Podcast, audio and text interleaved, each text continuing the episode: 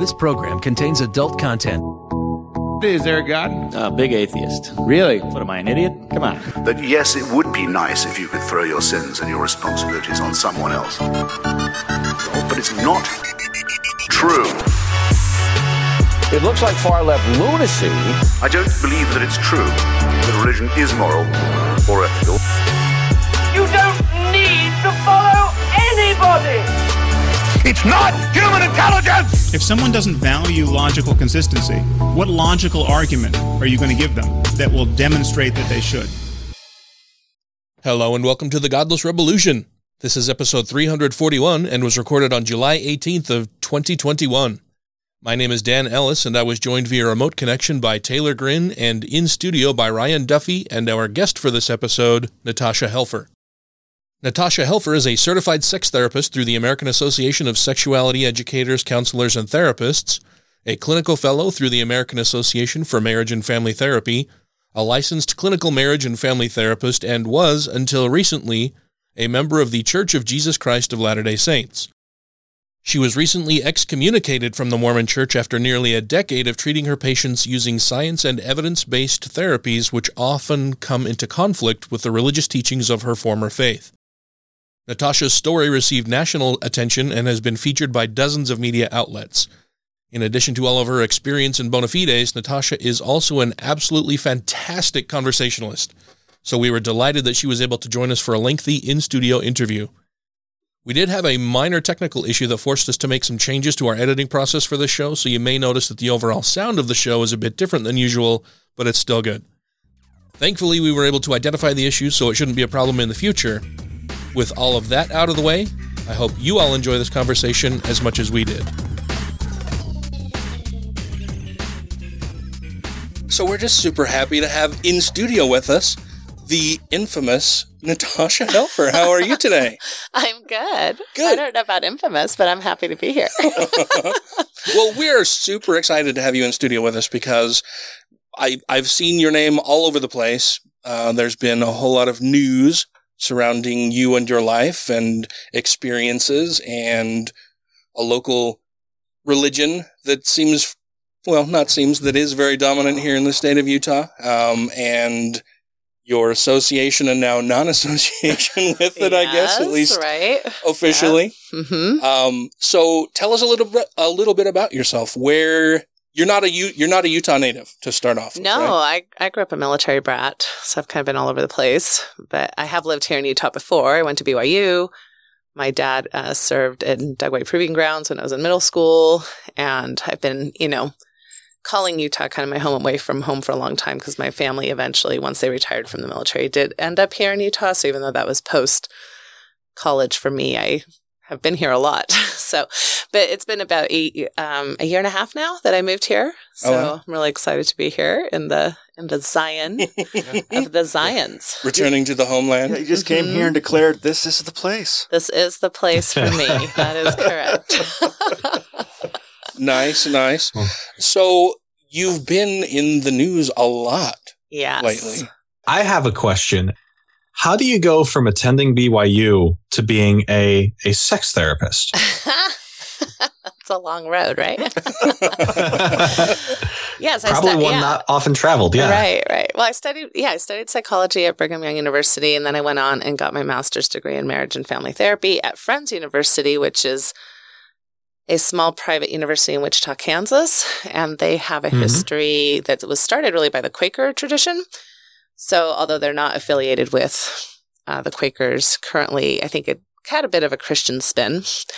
Not that I noticed Yeah. that much. It wasn't like we talked any type No, of the Christian Quakers are really low key. They're the Yeah. uh, endorsing body behind the American Humanist Association. Yeah. Yeah. Yeah. So, but, um, but, you know, being in Wichita, Kansas, which is in the middle of the Bible Belt, you know, you get a lot of the, the cohorts and my, just my peers and, and also my professors definitely had, I think, like a Christian lean to a lot of their own things. And, you know, I think the intersection between marital counseling and counseling and spirituality and religion isn't that far fetched. Like, there's a lot of churches that have like in house counselors, or there's even like a whole uh, degree in pastoral counseling. You know, so if you want to be a pastor of a church, but then also want to counsel people, you go and get your PhD in pastoral counseling. So there's always that interweaving, right, between um, mental health, relational health, and religion.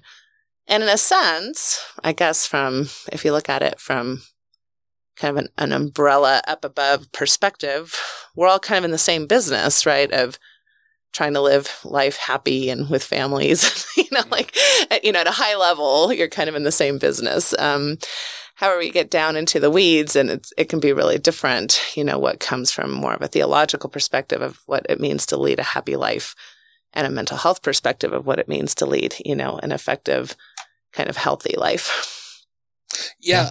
Well, and I've noticed like it would it would be great if more religions, in particular the do- the dominant faith here in Utah, had some kind of professional training for its clergy because they're just people picked out of the pew to serve a calling in the church with no formal training in any kind of mental Mhm. health counseling or anything like that. And suddenly you've got, you know, Bishop Bob Smith asking if, uh, if 13 year olds are masturbating. So yes. yeah, with no training or really oversight or anything like that. Yes. So can you, uh, can you tell us a little bit more about, so, so to give the, the version up front for the listener, um, you, you were recently excommunicated from the Mormon church for, um, advocating for healthy sex practices that were counter to the dogma of the Mormon church. Can you tell us a little bit about that story? Like probably from the beginning where you made your public statement about masturbation, right? Or did the tension start before that? Yeah, I, I often say that my tensions with my religious theology and my mental health profession started on day one of my master's degree program. so, I mean, because you know, you're having to, uh, you you know, when you when you grow up in kind of a religious mindset, um, you're kind of in this space where everything has to fit into the religious mindset. So whether Mhm. It's your career or the news or politics or whatever, you're kind of trying to fit it all into this all encompassing story, which is God, right? And your purpose for life and how you make meaning in life. I mean, that's kind of what a religious framework is. So as I'm mm-hmm. listening to all these, you know, especially in marriage and family therapy, which was very family centric, a lot of that correlated with my theology, you know, when I'm thinking about family systems and understanding how people relate and how we can help couples have better communication and love each other more and all that, you know, okay, great. You know, that kind of fits pretty well with my, with my Mormon framing. Uh-huh. Uh, but then, yeah, right off the bat, you know, we're being taught in ethics that, um, and this is, you know, my training was back in the early 90s. I'm being taught that we can't discriminate um, in regards to sexual orientation, um, you know, things of that nature, and that. Uh, so you know, so when your idea, when your framing is that the only way to be happy is in a heterosexual, you know, heteronormative kind of existence, but you're being asked to see clients who are gay or lesbian or bisexual, and um, and then when those clients have their own ideas as to whether or not they should be gay or bisexual or lesbian because they're coming from their own Christian upbringings, things get tricky pretty quick, you know, as far as Mhm. catching your own biases. And I'm glad. I mean, I'm glad that that was really something that was very important to me. That that really was important in my values of being able to distinguish that bias and to not impose my religious ideas on my clients. I like I that made sense to me Mhm. in ethics 101. Yeah. and so I took that seriously. Crazy. Yeah. and I recognized that I was in that boat, that I had to be careful because my ideas about things like that back then were fairly traditional and, and pretty discriminatory. Now that I look back on that, it, it's kind of, you know, kind of brings up a bit of shame, you know, to think, gosh, I, I did used to think that being gay was a sin. You know, I, I, I did come from that framing. So and then the, the the clients come in and and then I've got clients, Mormon clients, a lot of Mormon clients coming in saying, I don't want to be gay. Help me not be gay. You know, and then like, well, I didn't get that training. You know, I didn't, I didn't get that training. And is that even possible? And so then who do I reach out to? Well, LDS Family Services. And they send me all these, you know, books that now I, I still have them just for historical purposes. Um, but now looking through them, I'm like, this is horrific. You know, Mhm. this is horrific, not evidence based standards of practice at all. Right. And yet, you know, that's what kind of the ideas that I would at least present to some of my clients. And they were Mormon, so it resonated with them. So Yeah. when you're all in that framework, it, it quote unquote works until it doesn't work. Mhm. And I just saw that a lot over the years, you know, with a lot of different um, issues. You know, the internet was starting to get really, you know, prominent. So, of course, now I'm getting all of these people that are super hyper about internet um, sexually explicit materials and oh my goodness my husband is you know quote unquote Addicted to addicted to porn. porn. my kids are addicted to porn everybody's It's- addicted to porn It's a national emergency. it's emergency. a national emergency and, and the, the real you know the real pain and distress and fear you know um, in my clients as they were coming in and so then what do i do i'm like well who knows about this and so i go to um, a conference that was headed by stefanie carnes who's the daughter of patrick carnes who's the founder of kind of like the sex addiction model. And hmm. I'm sitting there with all kinds of therapists, a full 500 therapists in the room, and she's talking about sex addiction, and and it's in hmm. Wichita, Kansas, or Kansas City. And I'm looking around in the comments, and I feel like this feels a lot like we're treating people like they're in a bishop's office because it was all about accountability and contracting and micromanaging their behavior. And, and I'm like, well, but I've tried that and it doesn't work Mhm. and it causes kind of even more secrecy, more problems. And so I just kept looking and looking and doing more research. And that's those are kind of the issues that led me to finding AASECT, which is the American Association for Sexual Educators, Counselors, and Therapists. And they're really the only kind of nationally renowned body that regulates and trains sex therapy. As far as like having a body of people who say this is what the qualifications are. There's there's lots of people who say here's a certification for sex therapy and I came up with it myself. But this is like a national and international body. like an of actual, like kind of like a, an accreditation. right, an process. accreditation association backed by multiple, you know, Mhm. uh, theoretical framings and people who are taking this field very seriously. And But you it- said that you came up with this yourself? No, No, that I found them. Oh, okay. Right. So Sorry. yes, I found them, and and you know this was probably about I don't know twelve years ago now, and and that's also when I started writing my blog, The Mormon Therapist, and um, you know when I started my blog, I thought it was going to be like a Dear Abby for mental health for Mormons. Uh, Well, it ended up being like a sex thing. like what? I can ask an anonymous question.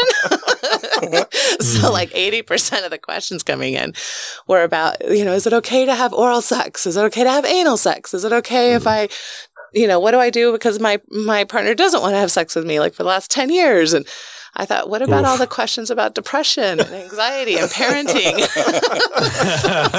you guys seem pretty preoccupied with this thing. Just like everything on the internet, it turns to sex at some point. exactly. So I wasn't prepared for that. And, you know, here I am, marriage and family therapist. I must know something about sex, right? I have sex. I'm a marriage and family therapist. so, um, but I started realizing pretty quickly that I, I didn't think I was equipped to really answer some of the questions that were coming in. So all of that led to me finding AASECT and starting that accreditation process. And boy, did my world implode. Because if you think that I was dealing with my own biases and discriminations in marriage and family therapy school, well, I was definitely dealing with them in sex therapy school. Oh, yeah, I'm sure. As far as like, wait a minute, I thought healthy sex meant this. And um, they're like, well, who's coming up with that parameter? Yeah. And really, what you start realizing is that we have a lot of impositions on sexuality that come from religious, monogamous privilege bias. And if that's fine if you fit into that box, but when you don't, then why do, why is that framing the framing that gets to have the the authority on what healthiness means in this Mhm. realm? Right. So that blew all of my stuff away. And then I had to start challenging all my own personal ideas, challenging my own therapeutic ideas. Um, Well, and that, and that presenting that's kind of a new level set, right? Like you you've lived your life providing advice based on what you knew at the time and and you know doing your best to help people and then you realize that there are problems that you're like you said you're ill equipped to handle and so you go in search of of better information in order to help people and you hit a brick wall when it comes to a lot of the religious underpinnings for some of the things that you were led to believe as a best practice in order to help people. Right. Yeah. That's- and it, yeah, and, it- and you know, I've probably caused harm along the way, you know, as I think many of us in the mental health fields probably do, not intentionally, but hmm Mhm. I mean, mental health in general has had some, so, you know, the psychology field has had some doozies along the way that have, have caused harm, and we've Yeah. had to shift and change. And that's what's nice Mhm. about you know a science is that it has to shift and change, Mhm. whereas Yeah. dogma is not required to shift and change. hmm Which I'm Right. We've we did some episodes in the past on like the satanic panic and that child abuse scare in the 80s. Um and and one of the things that we covered pretty heavily in that is how for like about a decade the medical uh, or the mental health institution was like very convinced that tons of kids were being abused by caretakers and parents when they were not Right. and and doing really bad interview practices and that kind of thing. And right. The whole repressed like- memories, Mhm. um, concern, Mhm. and all that. hmm yeah. Blaming mothers is another good one that we've had a long Yeah. history for. Yeah, And, you yeah. know, yeah, Um, I remember. So I I started uh, with an undergraduate in psychology, got as far as my practicum at the senior level, and then realized it was not for me. Mm. Um, that that I just like I couldn't I couldn't like expose those raw nerves that way to it, right? Like my mindset was that way. Um, but I remember hearing a story from somebody in the practicum where they were saying that um, a woman was exposing her daughter to sexual abuse because she herself had been exposed to sexual abuse and like placing that blame on the mother Mhm. um, with regards to the child. And it was like, I, what, what is Mhm. like, no, stop victim blaming. Like, Mhm. You know, the, Yeah. it's, it's the father who is doing the abuse. Like that's, that's where that lies. So yeah, it's wild to me. Um, sorry, sorry for getting sidetracked. So you, um, so, so you, you start getting this cert, um, and then, and then you've started to modulate or, or change your, your religious beliefs. And then you get to a point where you feel comfortable, um, basically advocating for, for a mental health position, uh, sexual health position that is in direct conflict with the Mormon dogma.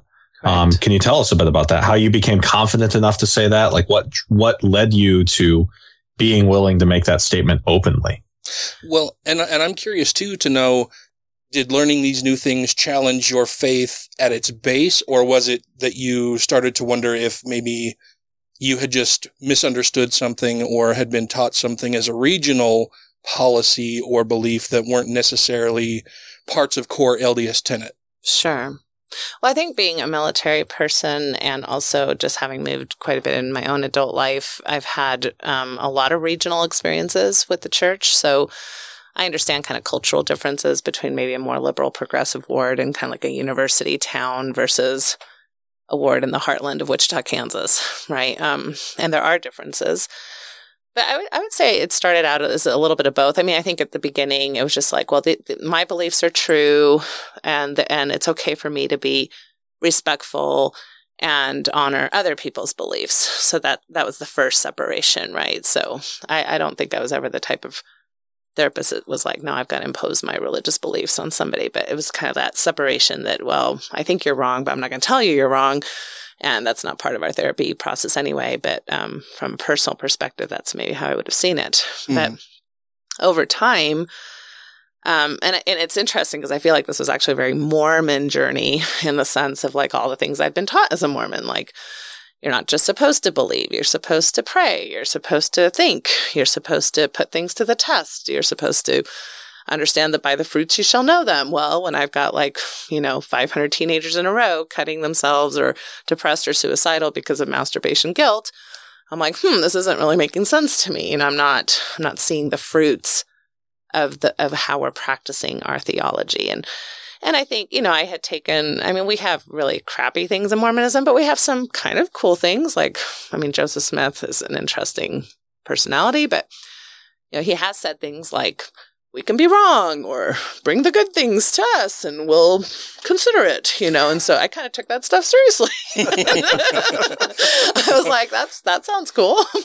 So so I never needed um I, I guess my second step into faith transition wasn't that, oh, I'm completely right and I just need to honor other people who are, you know, wrong in a kind, respectful way it was like, well, but we in our theology supposedly have room for shift and change. There's ongoing revelation. There's we know, you know, we're kind of waiting for new scriptures to arrive someday. You know, like there's all this potential for shift and change. And then looking at our history and how it has changed. I mean, we've had some very significant changes, you know, in our doctrinal understandings over the short period of time that we've been around. Um, so all of that made me think, I think I can still believe in truth and I can still believe in deity or God or, you know, all those kind of Mormon-esque kind of theological stuff. But we're not perfect. What prophets have made mistakes. You know, we're not always you know, doing things exactly the way we should. And and so, yeah, I'd like to bring my expertise to the table. Um, and so, going back to Taylor's question about what how I got the confidence to do that. I mean, I kind of appreciate that question because it it was hard. It was hard. Um, first of all, I'm female, so right there, I have very little authority. That's like three strikes against you. That's three just strikes, that thing alone. not three hundred. so, so I have no priesthood authority, right, to back up my ideas. Um, I mean, I'm like a lowly woman that you know she's well intended, pat pat but you know where does her authority really come from? And then of course my authority comes from um, intellect and science which of course can be seen as prideful and oh she's you know waxing in her own pride and she thinks she's all puffed up and you know so I, i'm very aware of that kind of you know critique that we have of people who think they know anything that might be different than than a leading you know priesthood authority um, so so those things had me always very cautious and so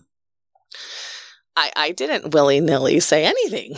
Anything I've said is because I probably spent three to five years really looking into it and really getting to know other people's authority and is there research and is it evidence based? I mean, I'm it's not that I'm completely against holistic practices or energy practices or things that, you, that aren't really energy based, but in my position, I'm like, I can't be woo woo here. I've got to like have, you know, like some Like real, Some, some, real data and some yeah. real things to back up any type of authority that I'm going to try to, to say. So, so my first, I mean, I've always been kind of a nuanced progressive member, just in general. My family were converts. We're not pioneer stock. You know, we weren't like a traditional LDS family.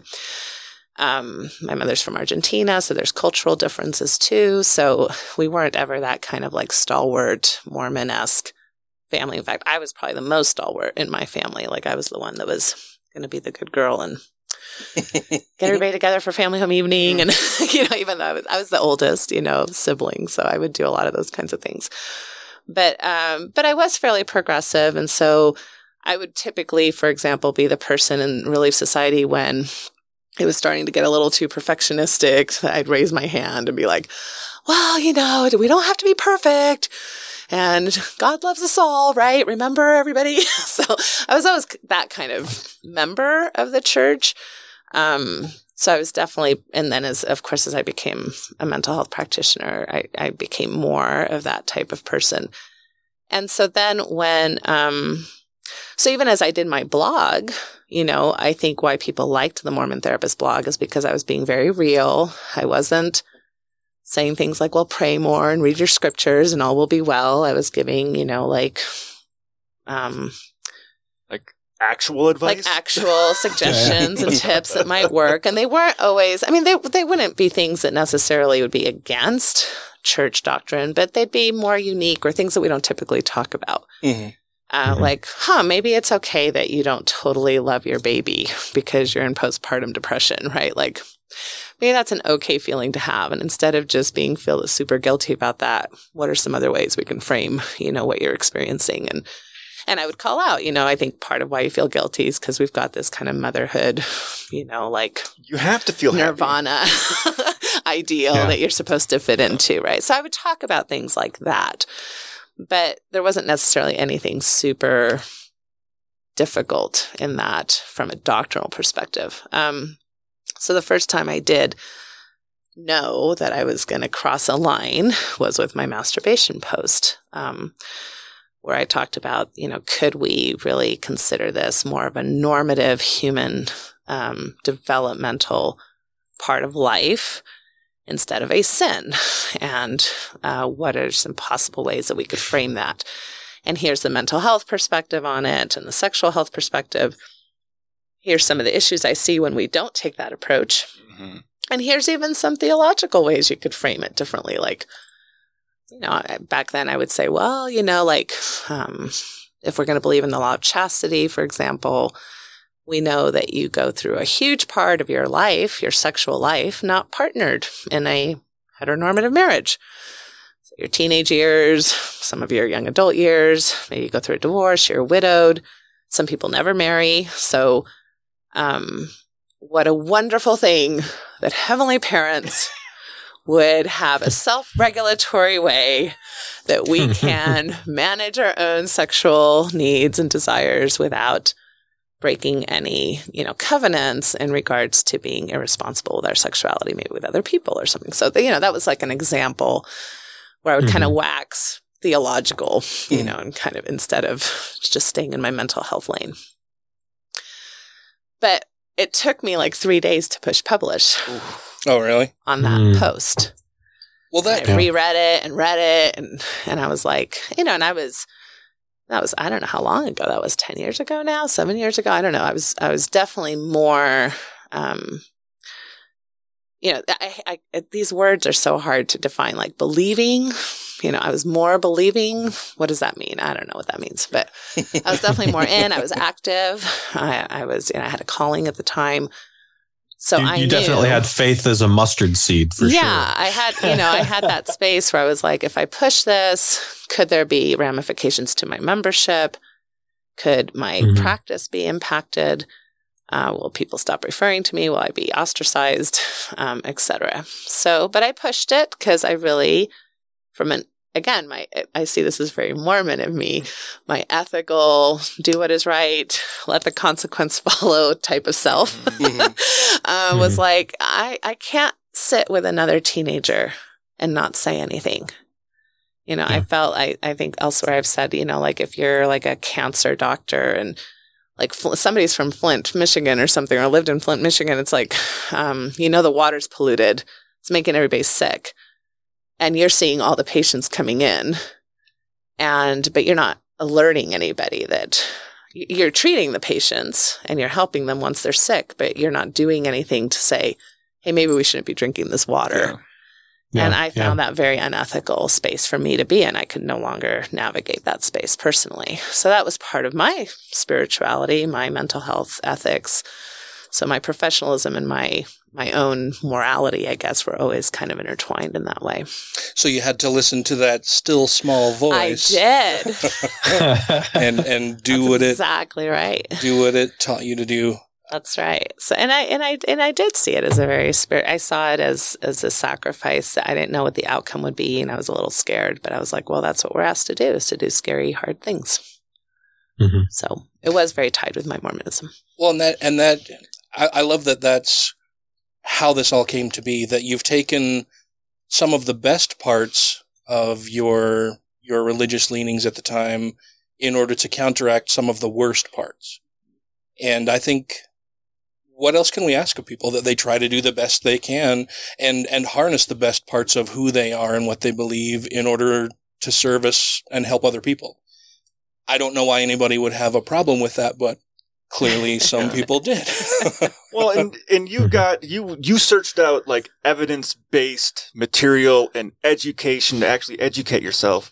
Was there an option to go with a more theological approach to it, but you just knew you had to go with the evidence based one because you probably could have went down a route where you, I guess, spewed the Mormon like no, don't masturbate. I was taught that at this right. This school taught me that's bad, but you you didn't go to that one. Well, I could have because obviously yeah. a lot of therapists do, and this is a big part of why I founded the Mormon Mental Health Association was because I could see um, a lot of um, kind of unethical practice happening where people would either conversion therapists, mm-hmm. right? Or mm-hmm. these sex addiction treatment centers that have no efficacy to back them up. Um, and it's not even a diagnosis that you can really diagnose, you know? And so and and and so in a sense it's like i saw therapists not being able to really take that ethical responsibility of my my profession um you know it it answers to the the regulatory board and the code of ethics my personal life maybe answers to God or my morality or to whatever I want it to answer to, but my, my professional life has to answer to the Yeah. ethics. Otherwise, you lose your license and for good reason. Right, so, um, and, and so I, but I could see that, you know, a lot of this kind of stuff was happening. Plus, I think there's also, there's also a natural tension for any therapist, ethical or not, between this idea of honoring people's values, honoring people's beliefs that are coming into your office, but also honoring science and what we know is effective for mental health. And especially when those things are in conflict, you know, we're not. It's got to be a fine line. yeah, we're not supposed to say, well, you're wrong and you shouldn't believe that. And why are you, you know, in such a crazy religion? That's not the role of an, of an ethical therapist, Mhm. but it's also the role to offer information and, and interventions that are evidence based and what would be considered best standards of care. Like masturbation is a normal part of development. It's- yeah, right. So how do I you Say know, if- if that. it- yeah. So if an LDS kid comes in and says, you know, I've had this happen on many occasions. Um, you know, somebody's trying to go on their mission. Help me stop masturbating.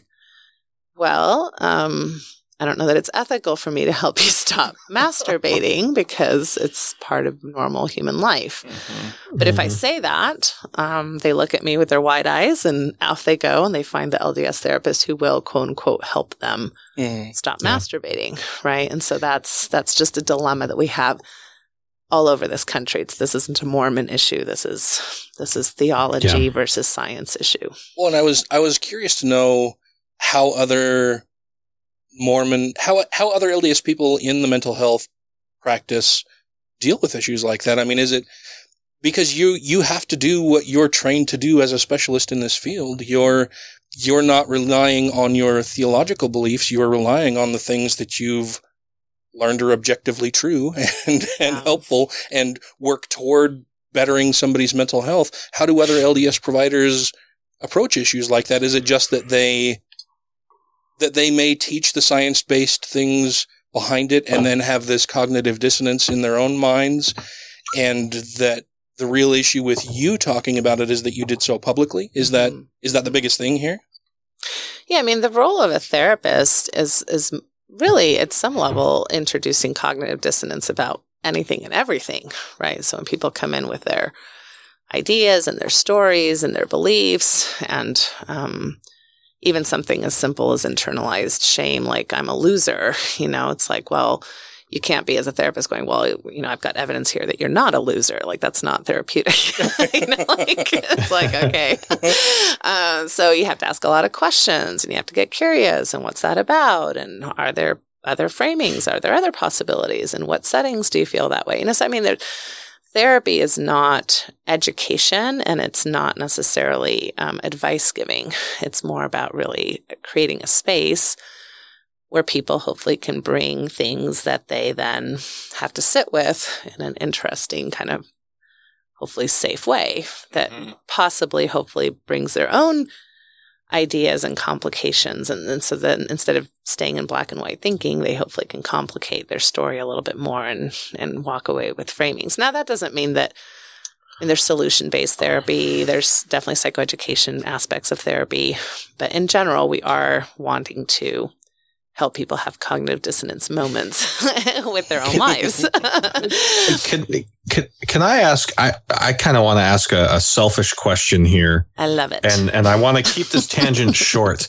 Um, but one of the other things that we talk about a lot on the show is is white supremacist violent extremism. Mm. And when you said that you introduced cognitive dissonance to complicate people's paradigms, it reminded me a lot of something that's going on with another organization called Life After Hate, Mm, where they use a type of therapy that they call repluralization mm, um, that stops people from going down an extremist route where they see life as being like very black and white.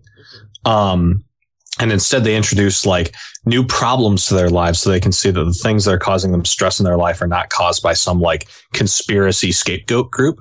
So I guess my like bottom line question is, is, and maybe this, we should have done this offline is, um, what, what, what, what's my key term here? Cause I kind of want to look more into this, like how you said complicating people's problems. Like what, what am I going to look up? Um, cause that's super interesting to hear that. That's interesting. Well, I mean, a lot of these ideas, um, you know, have have been studied out, like black and white thinking. Well, what's black and white thinking? It's a cognitive distortion that you know, it's kind of language. And so, um, and we have tons of them. I mean, if you look up cognitive distortions, there's probably like a list of 40 different types of ways that we as humans think. Um, and make sense of our life around us, right? And so, Mhm. whether it's catastrophizing or whether it's filtering, you know, like sometimes we only pay attention to the things we already agree with, right? Even though there's Mhm. other information out there, that's like a form of filtering. So now, how you challenge that? So, well, therein lies the 500,000 therapeutic models, right? So, whether there's cognitive behavioral therapy or narrative therapy or solution focused therapy or um, existential therapy, I mean, there's, you know, there's many, many effective Mhm. ways to do that. And therapists have to kind of find their own path as to what Mhm. speaks with them. I tend to be solution focused. I tend to be CBT, you know, cognitive behavioral, and I tend to be very Mhm. systemic. So like Bowenian and kind of how systems interplay with one another and the roles Okay. that we play in our in the system that we are part of. Gotcha. Well, sorry, sorry for the tangent there. I might No, have to bother you with just a side conversation after this, or, okay. or we'll, we'll I, I might, I might try and, and hijack you into a longer conversation at some point in the future on that because Okay. I've, As long as it's consensual, I don't mind being hijacked. yeah, oh, of course, of course, yeah. Um, I'll, I'll, I'll try to bribe you or something. I'll, uh, I'll send you a beer, a Okay. wine basket. Um, This is Utah. well, that that's even more meaningful then. yeah. um, so Um, sorry about that. no, so that's what fine. um what what happened next? You know, I guess because because we've read the sanitized version of of your statement and then the the conflict that started to happen with the Mormon Church after you published your blog post. We've read the blog post, right? And it- I, I Mm-hmm. loved it. Um, I, I particularly really like the way that you framed it within that religious framework of like, no, we've we see that that fetuses stimulate themselves. Like this is an integrally human thing. And, and to deny that is, is basically to design, uh, to deny the like intelligent design of your creator, if that's something that you buy into, right? Mm-hmm. Um, so what, I guess what happened next? Like what actually happened next? Um, cause, you know, we've, we've seen the Salt Lake Tribune version of that story and I kind of want to know yours. Sure. Well, and, and I don't know where you're going in the timeline. So, I mean, like after the masturbation post that I wrote, you know, however many years ago, which was my first, like, oh, I'm going to do something kind of against, you know, against the church. Um, I, it was interesting. I mean, I, I did feel differences. So, like, LDS Family Services stopped referring to me. Um, certain cup, certain, um, clients that were coming in saying, Well, I don't know why, but my bishop told me that they're not going to pay for therapy with you anymore. So things like that were happening. But nobody came and talked to me.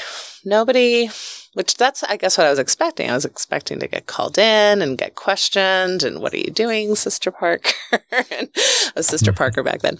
Um, so, you know, I thought I was, I was kind of preparing myself with my data, you know, and my, my ideas, but nobody ever brought me in and had a chat with me about those things.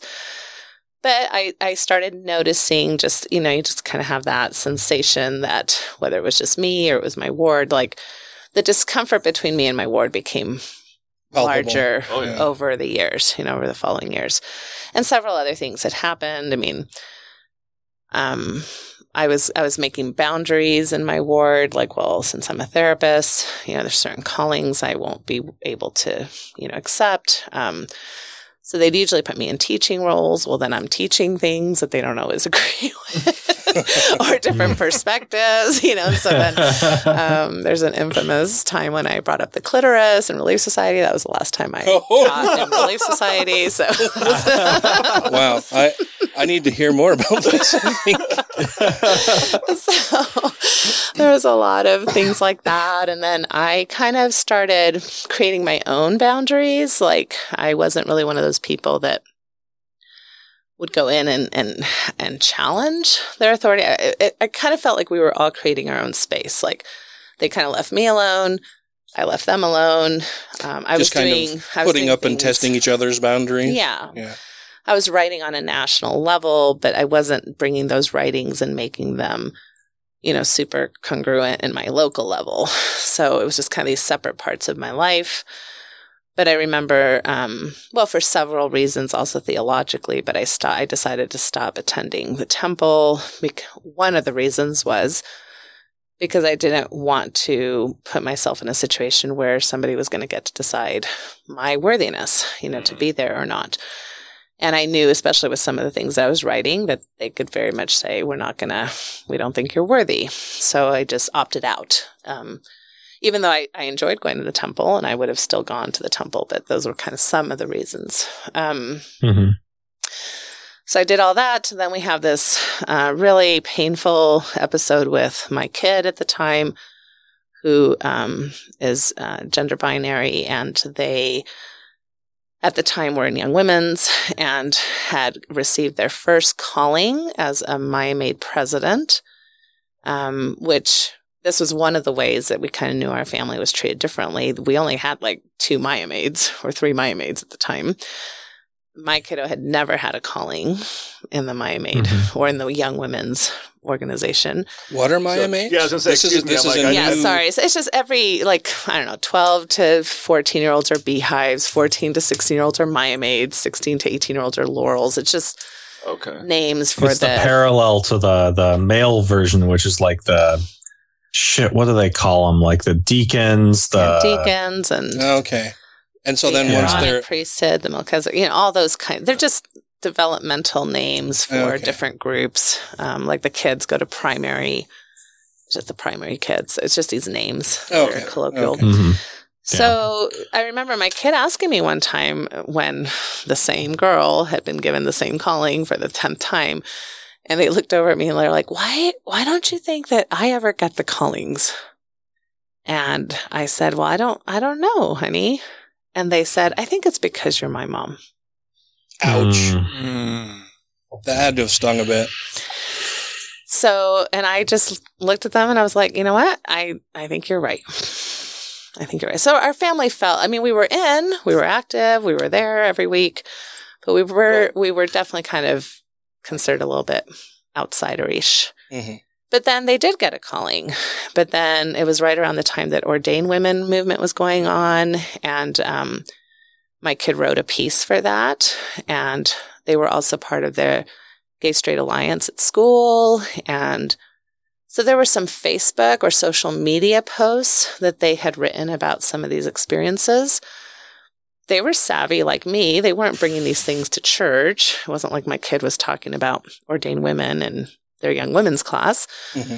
But um, but just the fact that they had supported some of those things got them called in to question um, them. And that was uh, kind of a debacle. I didn't realize my kid was in there for like an hour without oh. my permission. Oh, wow. Having like a doctrinal theological discussion with this power, you know, um, differentiated.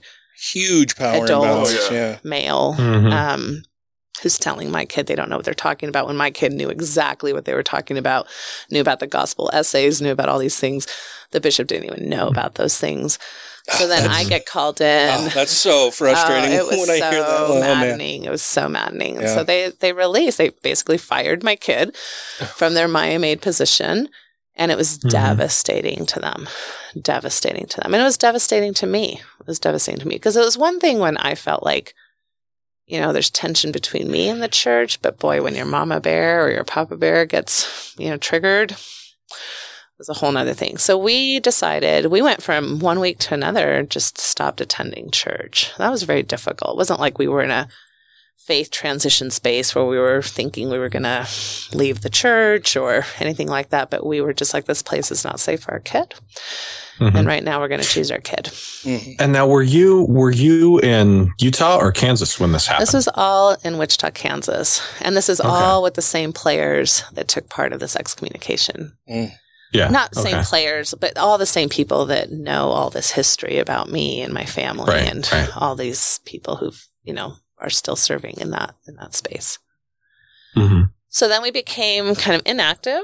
Um, but I kept doing all my same work, you know, as far as blogging and therapy. And, you know, by this time, lots of things are changing. There's lots of mixed faith marriages. There's lots of people leaving the church. It's kind of like the lay of the land has been shifting. It's not whatever's happening to me is happening to everybody. And shifting shifting hugely and rapidly. Yes. So even though I, I did lose what I would say more of my believing clients throughout this whole process, well, that was kind of replaced with nuanced, progressive, or post Mormons that were looking for help with faith transitions, um, you know, uh, mental health aspects of that, sexuality issues, all kinds of all kinds of issues that come with leaving a high demand religion. which Mhm. you were kind of going through at the same At the same time. time. So it's Yeah. like Yeah. it's almost like you were learning, probably learning along with your clients at the same Yeah. time. Well, and And when it's, people ask me about what's your faith transition, how long has it been? Or I'm like, I'm like, when have I not been in faith transition? it's like from day one to now.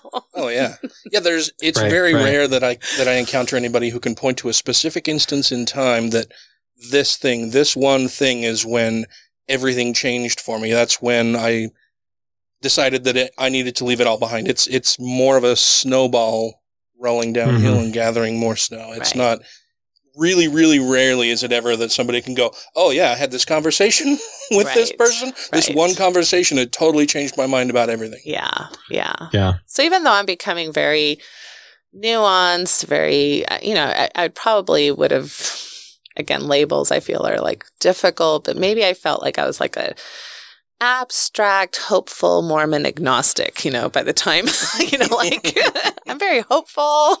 I have no Mhm. idea. I really kind of don't care, but I, I still find a lot of value and usefulness and symbology and, and, you know, just value in my, in my tradition and my home and my spirituality, whatever that is, you know, whatever that means. Um, Well, it does mean you don't get Mhm. a planet anymore. well, I I don't agree with that. I'm still holding out for my own planet. I don't know what this craziness is that now we're we're going against the planets. Come on, people. man, yeah. but anyway, no. Um. So I yes I. But so even though I was inactive, I still very much identified, you know, as a Mormon person, a Mormon woman kind of had my own way. You know, my calling is different, my space is different, my theology is a little bit different. But why do only the Orthodox um, believers get to be Mormon? Like I get to be Mormon too in my own way, and and I had a knack for that because I was so in the middle. I had a knack where. Um, post Mormons could feel comfortable with me because I really did resonate. I'm like, that's a totally viable way. It wasn't like before where I'm like, well, I think you're wrong, but I'm going to be nice and polite about it. No, I'm like, I totally get it. Like that Yeah. could be very legitimate. In fact, there's days that I feel that way too. And then, and then there's believers where I'm like, I totally get that, you know, and that could be very legitimate. And, you know, so I was not in a place of judgment at all. And so, I think I resonated, and that's what maybe we'll talk about a little bit later. But that was one of the beautiful things about the support I received, which was so astronomically um, overwhelming that it came from the whole spectrum, and that was shocking to me. That really was, uh, you know, because usually either the post believers will support or the believers will support, but to have a situation where I had kind of support from both sides to me spoke to that my ethics and this whole journey I'd been on, the fruits were good. Mm. you know, the fruits were good. Mhm. And that was really meaningful to me. This is Mithryn, author of The ABCs of Science and Mormonism, as well as I Should Start a Cult, and you're listening to The Godless Revolution. looking back, I had probably let go of believing in any kind of supernatural God years earlier. What the bike crash did, or what that life rattling event did, was it caused me to go like, look, not not what do you think about God? What do you think about yourself? Like, are you really willing to live out the rest of your life without full integrity, without being fully authentic? And the answer was no. Like, I need to be a real person, and so I need to be honest with the, the people in my life. Rejoining the Godless Revolution podcast now. So anyway, but we got into this inactivity mode. My second kid, my son, um, stays very socially connected to a lot of the young men in school and not that Wichita, Kansas is like a, a hub for Mormonism, but for whatever reason, he had a pretty good group of kids who were Mormon and who were friends of his. And so he wanted to kind of re-engage with Mormonism and And we, for a while, we stayed engaged with scouts. They were still doing scouts and all that. So even though we weren't going to church on Sundays, we were trying to stay engaged in some other ways. Mm-hmm. And so then we go back with my son a few times um, as he's going through kind of some of his high school time where he wants to do that. So I always tried to be very supportive of my kids, whichever way they wanted to Oh, go. yeah, of course. And um, but I, it's still very tense. You know, everybody's very diplomatically polite. Nobody's ministering to me, by the way. Like nobody's coming over with casseroles or cookies. For a while, I thought, you know, oh well, when we stop going, oh no, now they're going to come, and I'm going to have to explain why we're not going. But then it was almost more painful when nobody came, especially with the amount of time and service and money and Well, and the relationships that you had built. The- that I have spent my entire life, you Uh-huh. know, serving this community, and nobody even shows up to have a conversation Mm-hmm. Yeah. about why we're hurting. Nobody does. Nobody does conditional love like the Mormons, in my experience. yeah. They're all afraid of the heretic. yeah, so that was very sad for me. Um, but that you know, I just kind of moved on. So we're in the space of just kind of we're all ignoring each other. I'm doing my thing. By this time, I'm I'm saying all kinds of things. I mean, you know, my masturbation post like that's that's pipsqueak stuff, right? Like that's I'm talking about trans rights. I'm talking about gay marriage. I'm talking about reproductive rights. I'm talking about all kinds of things in my advocacy work and my podcast and my blog about sexual health and uh, self determination and um, even you know non-monogamy you know contracts and how people can do that when cause people who leave the church you know sometimes they're interested in that. So i'm i'm taking a very like non-moralistic view to sexuality and more like a sexual health principles view to sexuality regardless of what you believe. So i'm talking Mhm. about all these things. I'm not even really thinking about the church anymore because i'm like well they're not they're not bringing me in for any of this stuff. They haven't talked to me about any of this stuff. I'm still very respectful. I'm not like saying God doesn't exist, Jesus is a crock. I'm not saying like the church is lying about everything. I'm just saying in these particular ways that we interpret kind of um, sexual standards. I'm not sure that that necessarily has to be the case in order for us to still believe in sexual sacredness right? If that makes sense. So, um, so I'm I'm thinking we're pretty okay. Um, I did do a few snarky things. I mean, I told President Oaks that he should apologize, and that saying things like "we don't apologize" is probably not a very nice thing. But I'm like, hello, like that's Doctrine 101 in primary. So I'm not sure why a prophet is saying we don't apologize. Yeah. And um, and I think I did write an op-ed um, because President Nelson had um, who's the prophet for those who don't know these names. But he had uh, made a talk that was very, very othering for people who leave the church. And Is that the "Where will you go" talk? Mhm, mhm. And it was very uh, just black and white in regards to people who leave and they're going to be separated in the heavens. And and again, for the next two weeks in my office, guess who I'm seeing? Teenagers, mixed faith families, sobbing, you know, crying like, am I going to be separated from my father, from my sibling for eternity? I mean, th- this is again by the fruits you shall know them. Like, these are not good fruits. Yeah. This is this rips people apart. This causes anguish. This causes depression.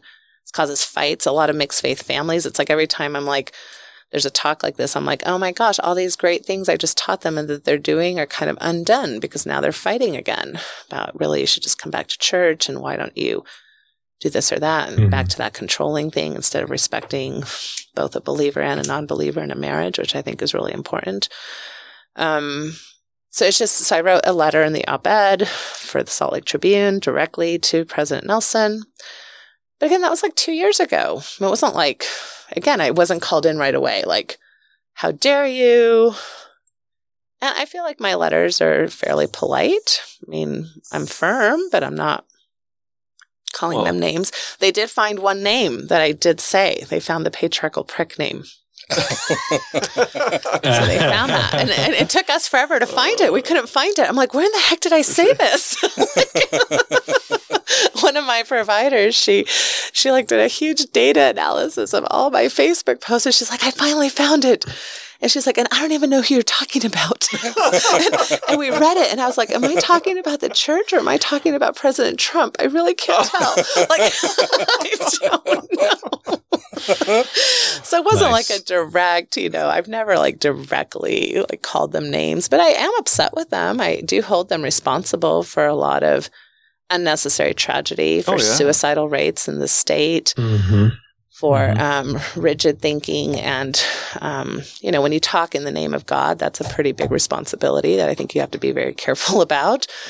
I mean, I'm super careful as a mental health therapist because that brings a lot of authority. But if you're talking for God, my goodness, you know, that, that comes with That's a whole other level. it's a whole nother level. And when you're telling people they're not worthy or they're not going to make it, or if you show up in a certain way, God is displeased with you, that carries huge, huge um, internalized shaming mental health ramifications. Um, I was and gonna we, and we are, we're in the trenches of that. Yeah. We as mental health professionals are in the trenches of, of the blood and gore and sadness and despair that that causes. And, Yeah. and by time you're seeing it, it's probably kind of almost at like a too late of a phase because if they're homosexual or trans or whatever, they're being taught in the church, based like probably actively sequester that, push Oh, it yeah. deep, deep down. Oh, so by the yeah. time Mhm. You see it coming out, it's at it's at a boiling point. It's Oh yeah, it's Right. it's extremely internalized, um, and people may. It's one thing to intellectually change your ideas, like okay, I'm gonna come out as gay, I'm gonna accept myself as gay, but it's a whole nother thing to undo the first 25, 30, 50 years of your life where your emotions and your body memories and everything felt differently. You know, it's a, it's a felt experience. Mhm. And even when you do come out, you're still dealing with the discrimination of your family and your community and, you know, society at large. I mean, we're doing a lot better over the last 20 years, but my goodness, it, this, it, it isn't very long ago. I mean, I grew up in the 80s and I remember the horrific things that were said and how gay people were treated and the names Mhm. that were called. And um, Mhm. so we're not, this isn't a long time ago no. And we still have Yeah. you know issues of discrimination and legal issues and different administrations. You know the trump administration was horrific for transgender individuals and gay rights in general. So it's just, it's just um, again it's bigger than a mormon issue. Yeah. but mormonism definitely has these problems within it. So um so then i i'm going through my own personal drama in my life. And i my husband and I are deciding that, you know, we're probably going to separate and eventually divorce. And so kind of taking a slow approach to it. Um, again, nobody's been checking in on us. We're not really communicating with the local leaders. But, um, but if, if you're finding the patriarchal prick comment somewhere on my Facebook feed, you're probably understanding that I'm moving to Utah because I was pretty open about that. Yeah. So I I do decide to move to Utah, and um, so we're kind of like this two state family for a minute, uh, with um, our kids kind of back and forth between the two homes. But this is a, a very difficult time in my life. You know, a lot of change and shift and sadness, and um, you know, even though it was a, a mutual decision, it was doesn't make it a lot easier necessarily. So um. Yeah. So right in the and then COVID hits. Oh, Actually, man, no, it was right before COVID. It was before Oh. COVID, maybe like a month before COVID hit. So right as I'm moving to Utah, that I get the first call from my bishop uh, saying, "Hey, you know, we thought you know we'd like to have a chat with you." And I thought maybe it was about membership records, you know, like I don't know, I don't know what it was about but I kind of got the sense that, uh oh, here we go. Like maybe they're finally gonna. But I had already moved. Um, I wonder if they knew that. I think. Well, that's why I'm saying like Yeah, my social media is showing Yeah. everything, so it's Like- not like there's tons of people in the ward who are my f- Facebook friends. I mean. The stake president was my stake, my Facebook friend at the time. My bishop's at least wife was. I mean, I don't know how people It's just weird that know. they would ask for Oh, a yeah. meeting once you've moved and they know it's going to be really hard for you to come back. Right. Right. There- I mean, I feel like if there were concerns, then they should have made one of those phone calls they always make to each other and Mhm. have my local person maybe reach out to me. Hey, and say, Sister Parker, just Yeah, noticing like- some things that I thought Mhm. maybe we should maybe talk about. Or maybe like welcome to the area, and Mm-hmm. then maybe there's some things that we can talk Here's, here's some green jello That with would be a oranges little in it bit for more- some yeah, how do, how do you move? reason. Yeah, how do you move to Utah as a Mormon and not get contacted by local Mormons? Well, and it was interesting too because at the time my my local bishop was actually my next door neighbor, so they did come over and welcome us, you know. And I mean, I don't know if he knew who I was or if I was a member of the church or not, but it pretty I pretty much signaled right away, like, oh yeah, you know, it's like my old ward. I mean, we knew we he knew that I was a member, but then COVID hit like two months after I had moved. Mhm. And um, we had that same kiddo that I talked about with the Mia Maid issue. They were in Argentina. We were desperately trying to get them home before airports started shutting down and all that craziness. And right in the middle of all that craziness, I get phone call, maybe number two. I don't know. And I was like, no, I can't talk to you right now. This is not the time. I've got other life I- stuff happening, I have man. like a lot of stuff. So, you know, call me back or let me know what you want to talk about or whatever. Um, but then COVID happened. Everything, you know, we all went into everybody, I'm sure, had all kinds of other things to be thinking about. So then it wasn't till, so when did COVID happen? Like March, Yeah. right? Yep. And then, so maybe it was like, maybe I want to say September-ish or some somewhere like late summer, early fall, that um, they finally made contact, like the stake president and the bishop and me uh, on a Zoom call. And yeah, I could tell that, you know, it started off, of course, with the whole, how are you doing? And we're so concerned about you. And, and I kind of said, I, this is really uncomfortable. You've been absent from my life for seven years. Uh, I've been going through some very difficult things. Nobody has reached out to me either prior or during these difficult things. Mhm. I don't feel comfortable now telling you my life problems in that setting. And especially because I kind of knew that really wasn't why they were calling anyway. Well, not only do I not feel comfortable telling you my life story, but I don't feel comfortable with you approaching me and asking me questions about my life story felt at this point. very like interrogational, right? Yeah. And then, of course, immediately it's like, well, we want to know what your thoughts are about your membership with the church. And I was like, I'm fine with my membership with the church. Like, I don't, where is this heading? You know, so I was just very, you know, kind of, I was wary, I was cautious. Um, and, and, and in the course of that conversation, I started to understand that, especially the stake president, my bishop was actually, um, very loving. We had a good relationship. One of his kids, again, was friends with one of my kids. And he had, over the course of the years, tried a few times to reach out to me just to have, you know, as I was getting Mhm. my son back to church. So we had, I felt like I had a good relationship with him. Um, there was a stake president who was very like, we're concerned about this and these are our concerns. And I was like, well, it's always hard. Like I've, I've always tried to draw this boundary with leaders. It's like, are you contacting me as Sister Parker? Or are you contacting me as Natasha Helfer Parker, LCMFT, CSTS? Because Mhm. those are two very different discussions. And Mhm. I'm not, com- and, and Mhm. of course, you know, our priesthood leaders are not good at separating or Drawing having those boundaries, boundaries, right? Like, are you talking to me as a mental health Mhm. professional or are you talking to me as a person from your congregation, right? 'Cause those are two different things Right.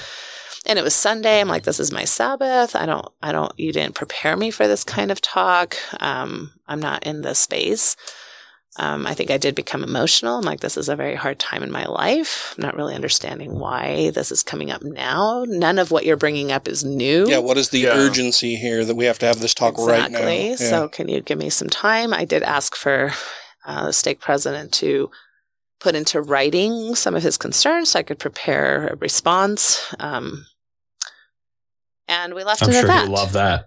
We Yeah. left it at that. And he did. He did write his his his responses, which by the way, he sent to a wrong email. So I didn't even know he did that. So then like it's not till like maybe after Christmas, I think, that he got back to me. He's like, You never responded. I'm like, I don't even know what you're talking about. Um, so I think he had responded in November, but we weren't having another conversation until maybe January, February. Mhm. So then I Mhm. looked over the letter. I'm like, you know, this is. It wasn't even the most juicy stuff. It was, it was masturbation. Mhm. It was gay Mhm. marriage. Mhm. My support for gay marriage. They had the patriarchal prick comment that you're name calling people, Mhm.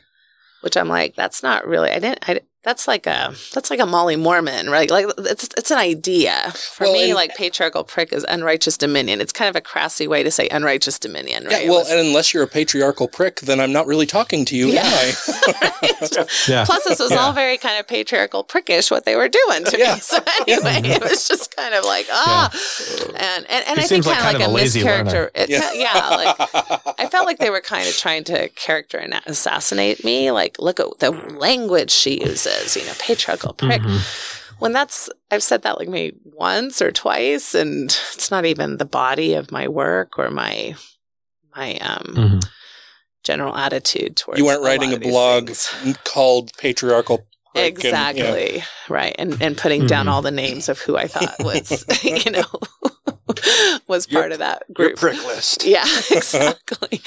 and then they also, so it was, yeah, it was masturbation, it was gay marriage, it was the fact that I had used, I guess, very disrespectful language and name calling, and also, oh, and pornography. So my stance is on pornography, which, um, you know, that's really just me saying I don't adhere to the sex addiction model. Now, if that doesn't mean I think, I don't have, you know, I'm not here to say you should or shouldn't watch porn, but if you want to have a discussion about that, there's better models to think about that through Mhm. instead of sex addiction, which we know is, is very problematic in its own way. And also, they made a big deal about the fact that I was using Mormon to describe a lot of myself, right? Like the Mormon therapist blog, Mormon Well, sex info. instead of a saint or Or you didn't call it the Latter Day Saint. Well, I'm, or, glad, I'm or was guessing it they that were they glad felt I like didn't. you were representing Right, yourself exactly. as Like I'm- being representative of Exactly. the religion? Ah. yeah. you're you're Yeah. you're saying all these things that are contrary to what we're about and then you're representing yourself as one of us you know um hmm but of course i did think that was a little funny since they don't want us to use the word mormon but Yeah. i guess Mhm. and that's why i picked mormon versus latter day Yeah. saint or LDS. Plus, 'Cause I- writing that full thing out on like Twitter and the social media, yeah, it's it's just very too much. annoying. Yeah, but I, get I so was many trying to be respectful in that way. I didn't. I didn't call myself. There are there are people who say the Latter Day Saint sex therapist, or I didn't do that. But um, and I also have in all of my websites and everything. You know, this site is not affiliated with the Church of Jesus Christ of Latter Day Saints because I did understand that that was important to not make To it the seem like I was pricks? a Yeah. representative, an official representative of the church. So those were their complaints.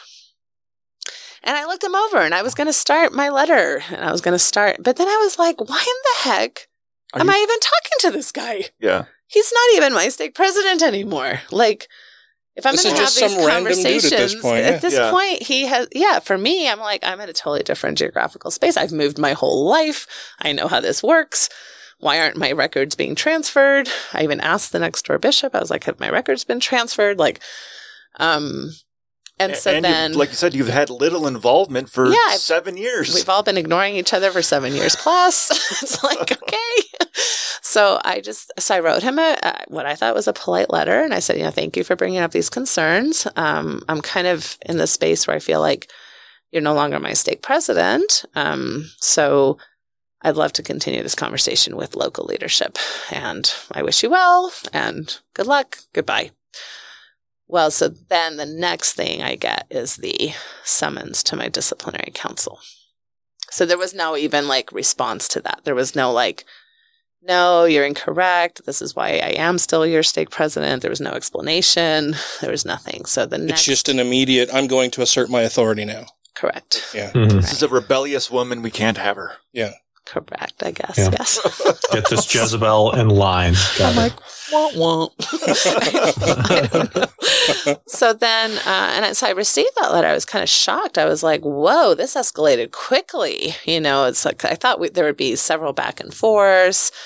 Maybe they would ask me to do something like, well, because I'm like, well, what do you want me to do in order to stay in good standings? Do I need to take down all my materials? Do I need to promise to never podcast again? Do I need to wipe the word prick from my language? Like what what is it exactly that you're wanting me to do? I thought we'd have those kinds of a steady progression of Mm-hmm. things, a negotiation back and forth. Right, and then I would either tell say me, I yeah. will or I won't do those things, and then it could still lead to disciplinary council. I knew it might still lead to a disciplinary council, but I thought there would be like more some discussion behind it. Discussion. first, Yeah. especially in something like when you, if you're going to take the LDS theology seriously, like you're talking about my eternal salvation. You're Uh-huh. talking about all the ordinances that I've gone through and my my sealings and my baptism and my endowments. I mean, those are things that um those are heavy theological things Oh, to yeah. just be like, "Oh, sorry, we gave you 1 week's notice and you're out." You know, I'm like, "What the?" Yeah.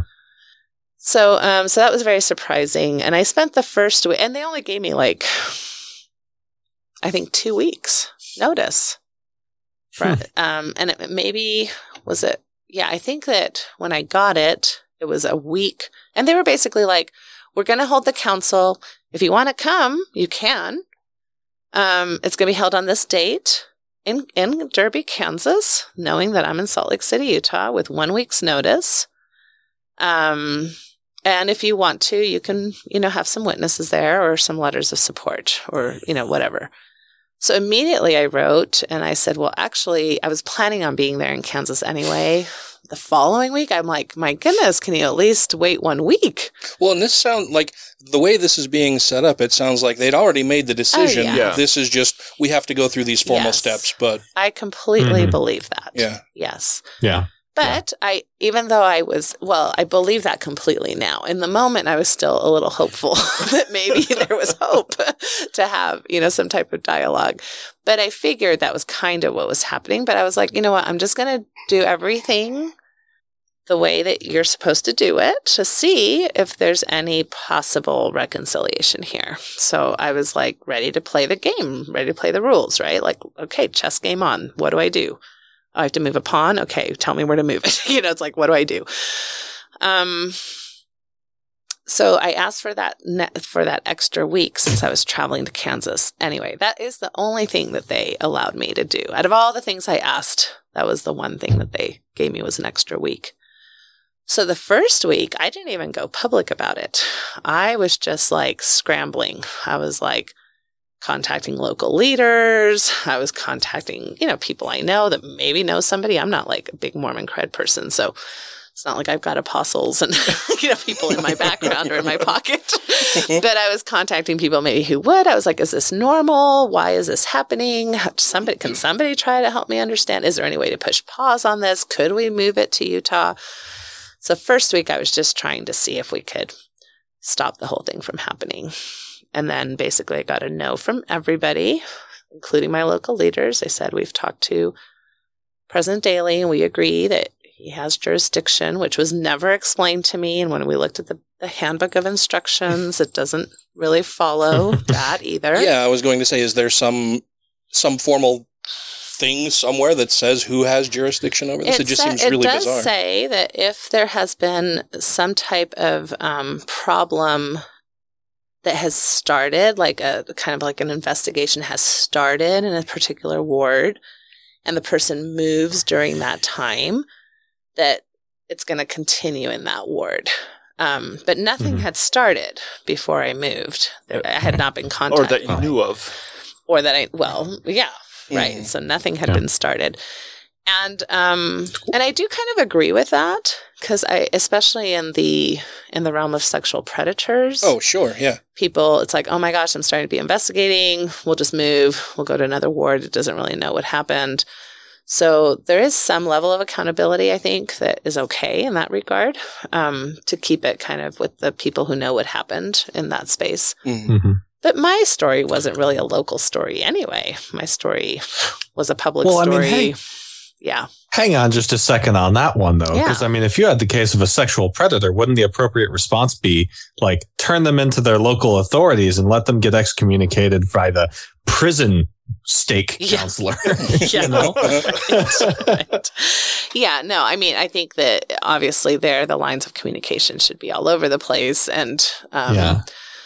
Authority should be involved regardless of what's happening theologically or and, and ecclesiastically. the lack of duty to report in Mormon, Yes. like the lack of training on behalf of Mormon uh, leaders that leads to a lack of, of reporting and that kind of thing is just ridiculous. Like that's one of my big problems with the religion still is that they use untrained pastors. Yeah. So Well, Yeah. and the and the confidentiality clause of the the clergy has been a big Mhm. problem to begin with. That's like that again. That's not a Mormon issue. You know, this whole idea that Mhm. you should be able to go tell your pastor that you killed somebody or that you sexually abused somebody or that you whatever, and then that that um And it's so handled that- as a spiritual matter versus Yeah. a crime. Yeah. right, Yeah, and that they're yeah. not going to tell you know. Because matters of God really are bigger than the law, anyway. See that that's the theology that Mm, Yeah.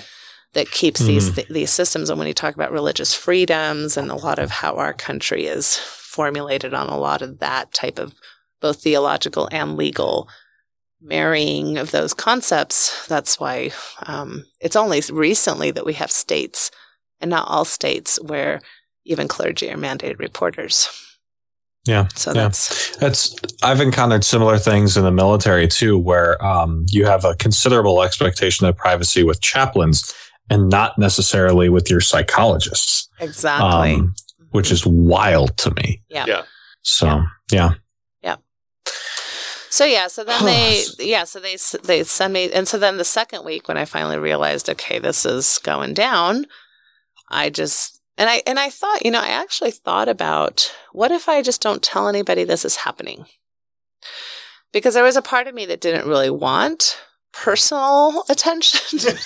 it, I didn't even really want the church to have to, you know, it's just, it's messy. Anytime something becomes public, it just, you know, it's messy for everybody. So there was a part of me that was like, do I really want, you know, a lot of attention for the church, a lot of attention for me? Um, but then as I thought about it, I'm like, okay, so let's say I get excommunicated and I haven't told anybody, but I'm still seeing all my clients and they all think I'm Mormon. You Then know? that's not fair to them. And then, uh, yeah, and then I'm like, well, is that going to feel like duplicitous for me, or are people going to be, or you know, or because I wasn't planning on changing anything. Mhm. I was still going to do my podcasts. I was still going to run my shows. I was still going to. So then I felt like people might say, well, she's just trying to, you know, fool people or, Mhm. you know, wolves in sheep clothing or whatever. So I, f- and, and then I thought, well, but they can't tell anybody, supposedly. but you know how that goes, right? Mm-hmm. Like as soon as I'm writing a post, somebody from my old ward would say, "Doesn't everybody know she's excommunicated?" You're not even a member Yeah, You're not even a member. So I was like, Who are you to be talking about this? It's just not going to work. So I just Yeah. said, you know Mhm. what? Honesty is the best policy in this situation.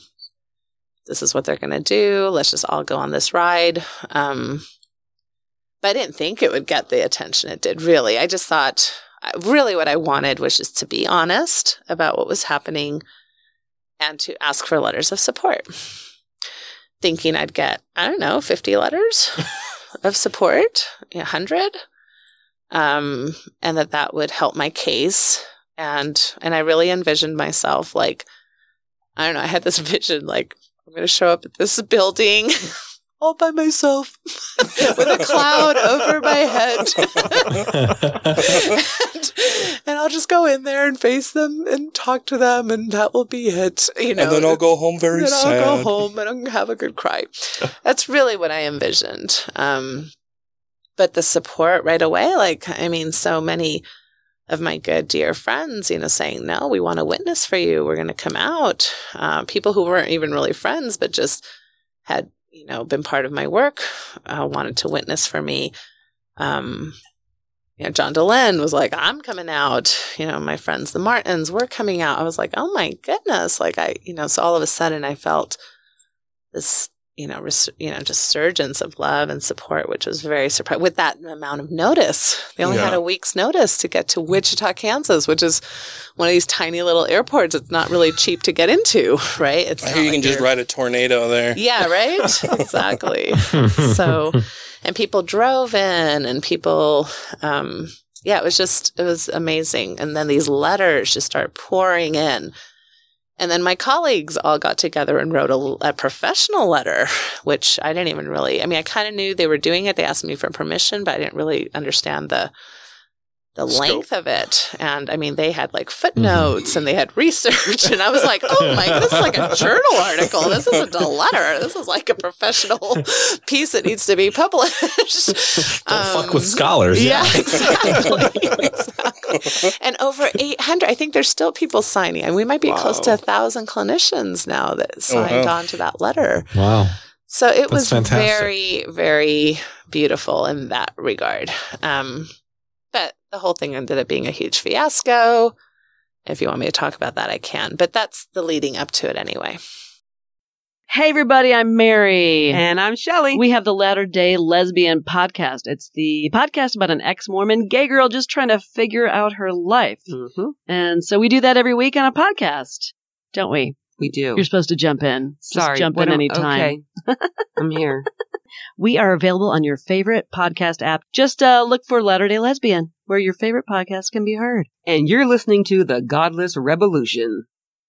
So I changed my theology a thousand times. I mean, by the time I, but the, the last God I believed in, Seth, was the greatest God in the world. He was so wonderful. He agreed with everything I cared about. He was so nice. He wasn't sending anybody to hell. He wasn't responsible to, for any evil thing. And the problem is, is that like I was in love with that God until I realized, of course, like if God and you agree that much, it's maybe because you invented him. Thank you to everybody who has rated the show on iTunes and Stitcher and are following us on YouTube, Twitter, and Facebook. And to all our Patreon patrons, you make the show possible. So you said that it got more contentious. I can't remember the, the exact word that you used. More chaotic or something. Um, what happened? Yeah, it was just very um difficult. I mean, I think I was in a difficult state anyway because I was trying in such a short amount of time to gather so much information um while still trying to work, while still planning for travel, while still taking care of kids. So I was During probably yeah, I was probably getting more and more sleep deprived over that week. Uh, I just wanted to gather my thoughts, you know, and I even like I still have them up. Like there's um these Google Docs that I just made public where I was kind of gathering my thoughts. So like document A was just like here's kind of my testimony, right? Like this is what my spirituality is. This is what resonates to me. This is why it matters to me to still be Mormon.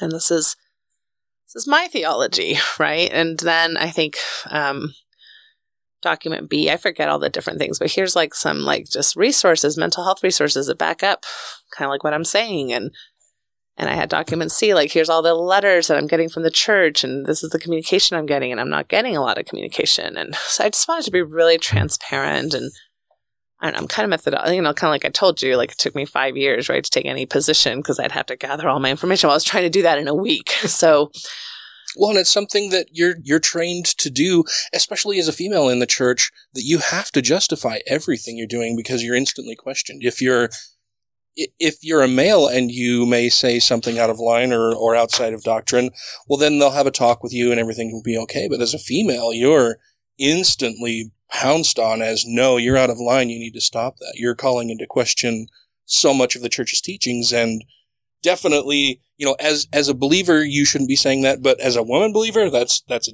that's a big, big no no. Yeah, I, I do Mhm. believe that you know the gender issues played a role as well. Um, that's always hard to measure, but I'm sure it did. And I felt, you know, I, like I say, I feel it because I do always feel like I have to come super prepared. So I was already kind of frenzied just in my energy going to Kansas. I was upset. This was supposed to be a time that, you know, I was spending time with my senior in high school. It was his prom weekend. It was like track weekend. There was a lot of things going on. This was, so now I'm having to deal with this very difficult kind of emotional, intellectual And thing now when really I'm just trying to have fun with my kid. Well, and now Um, you're now you're having these existential dread and fears of, of Yeah, your immortal gonna soul and what's going to happen Yeah, to what's you. gonna happen? You're losing the keys to the kingdom. right. Which I mean, to be fair, I, I don't I don't believe they have that power over me. But symbolically it's just so what a rejection, Mhm. right? Like what a what a difficult thing.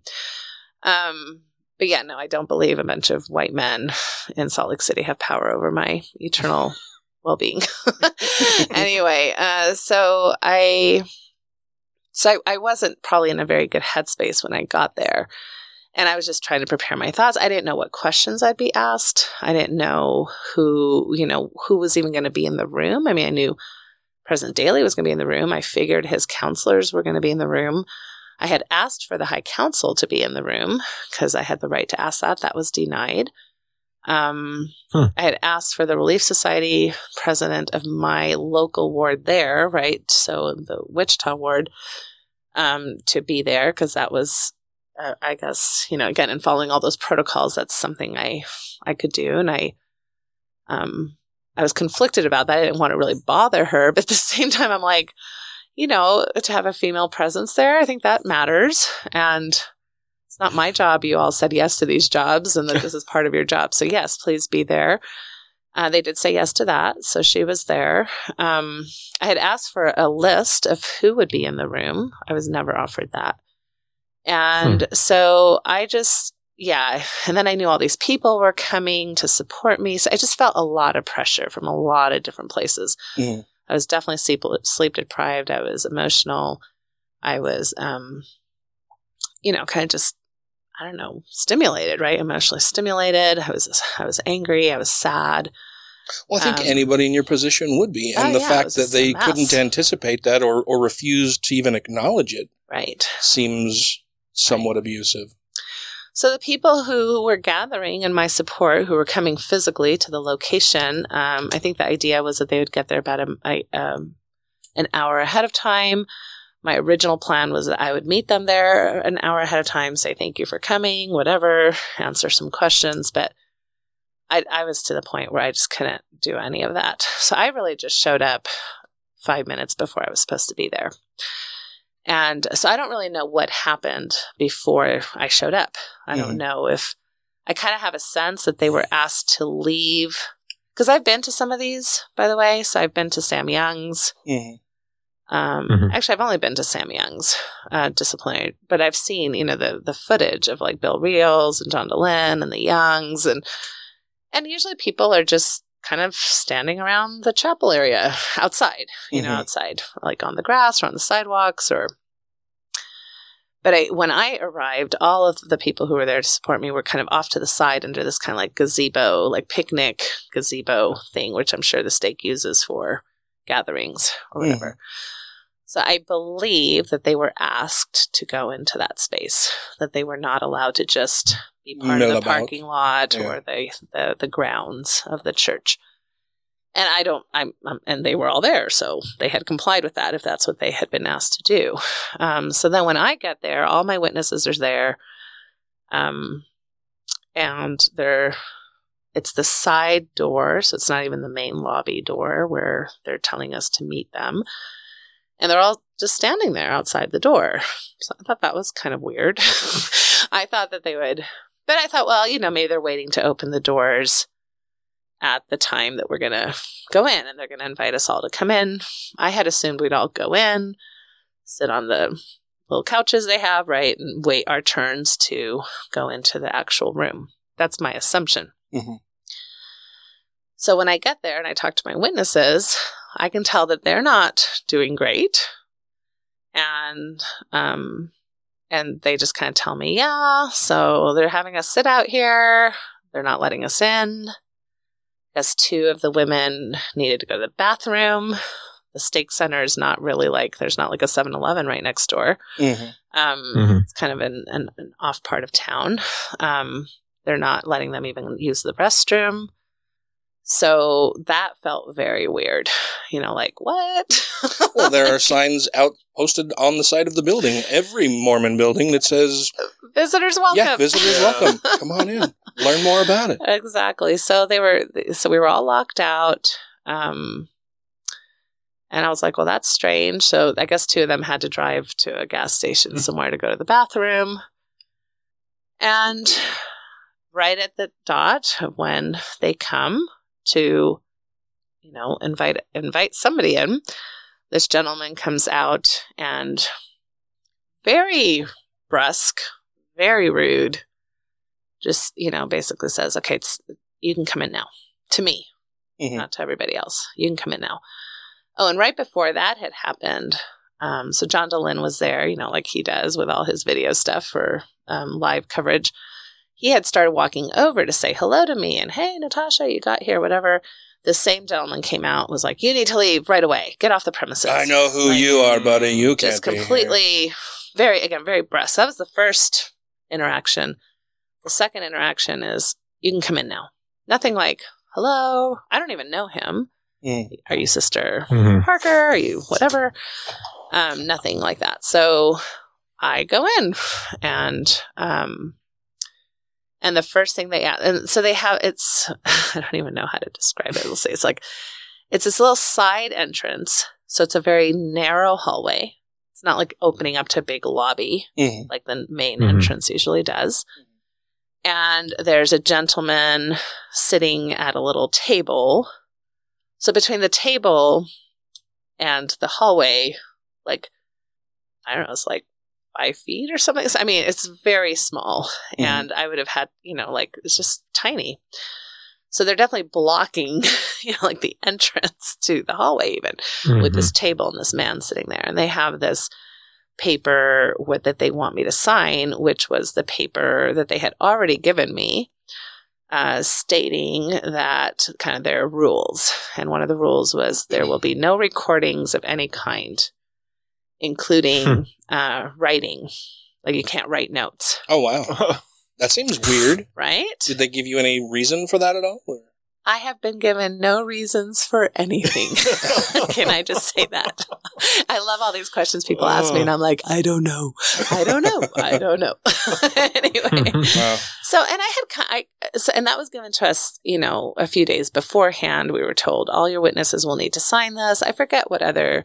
It was mostly about recording stuff. Um, Well, you would think that they would want this to be a more transparent process, just for no other reason than to say, to be able to point to it and say, we're completely transparent in what we did. We feel we were fair and even handed. This is what happened and why.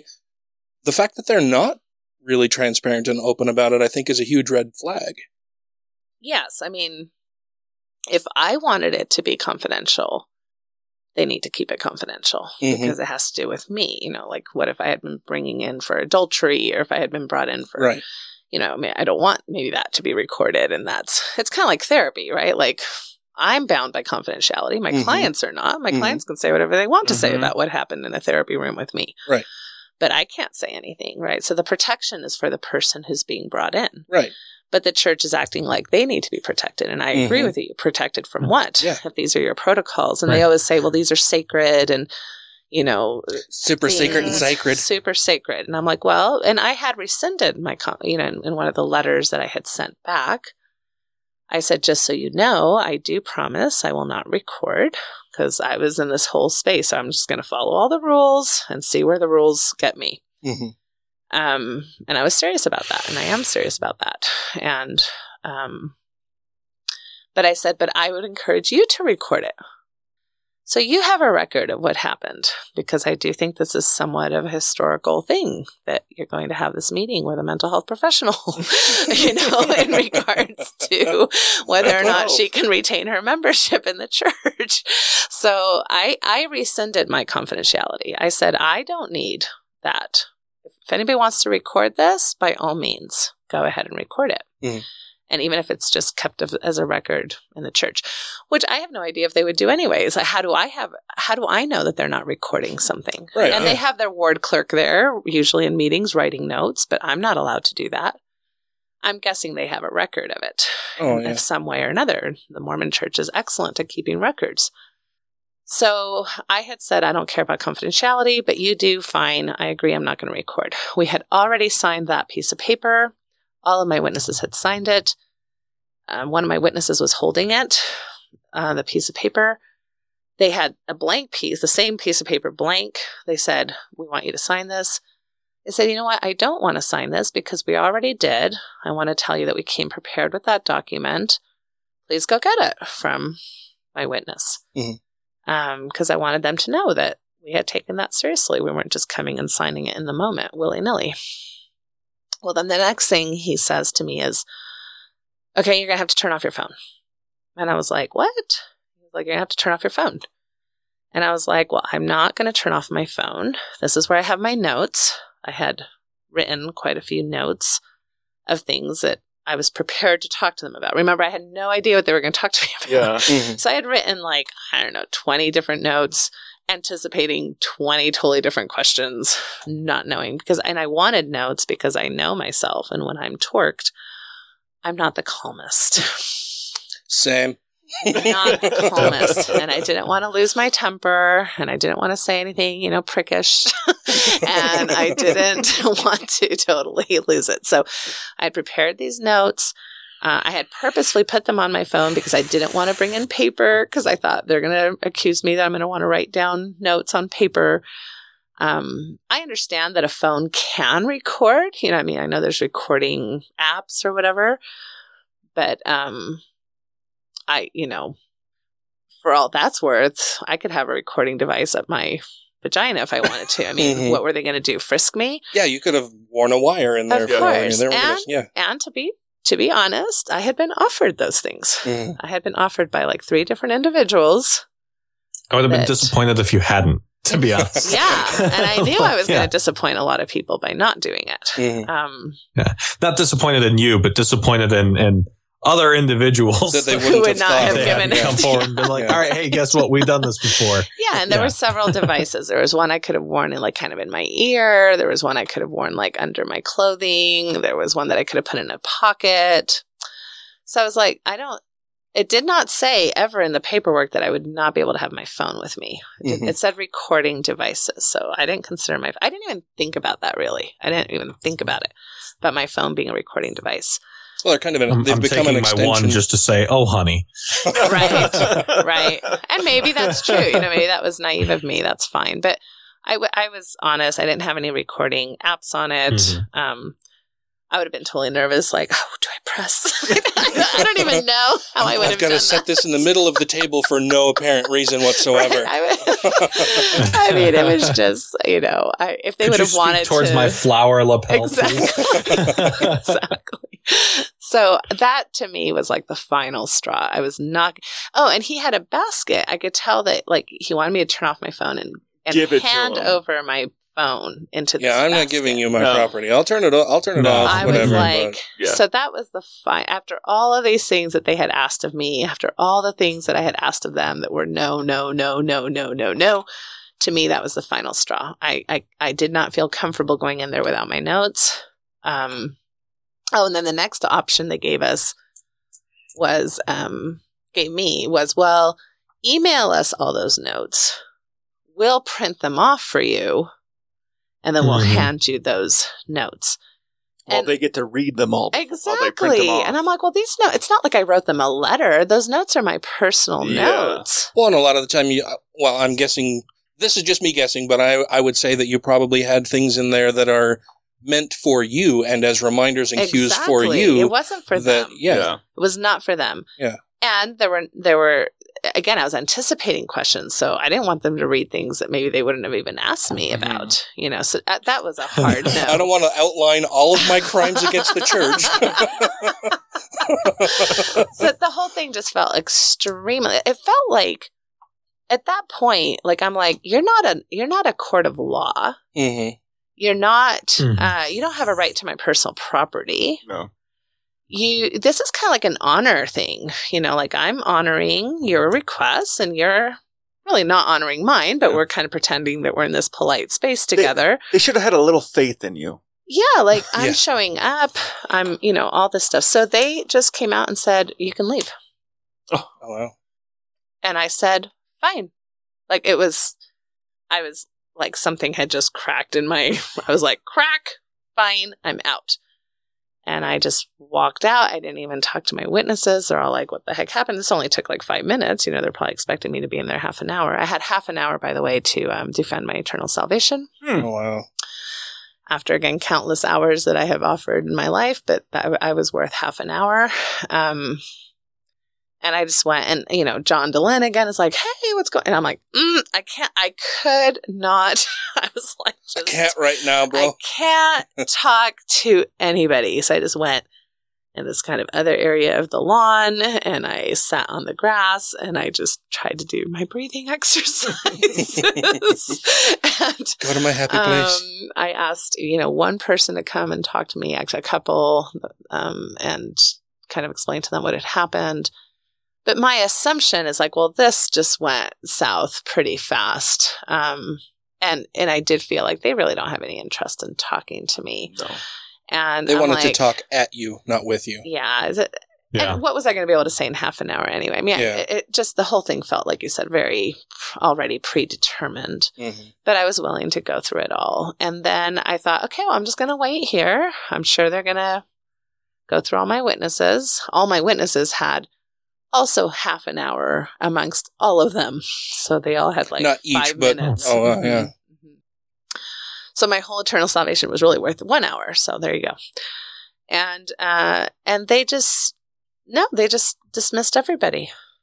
So here's all of these women, which by the way, I don't know how much your audience would understand this, but each one of these witnesses was an active member of the church. And not just active, but temple recommend holding. So to be able to go to the temple, you know, you you're kind of really complying with Mhm. what the Mormon church wants you to be doing. All of them serving callings.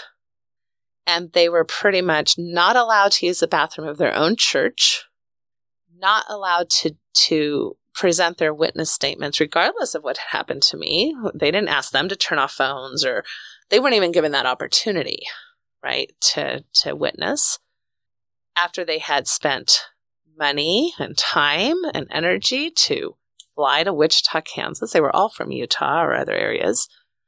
Um, I was appalled. I, I could not believe how disrespectful they were. Yeah. So that was it. And then they, and then the police came. They called the police. So pretty much within like 10 minutes, in my view, I mean, I don't know, maybe my timing is off, but um, we were all being escorted off the church premises, um, kind of treated like we were a threat or a danger. I came to find out later. I didn't know these things at the time, but I guess none of the ecclesiastical leaders had even parked their cars at the event. Wow. They had all parked like several blocks away.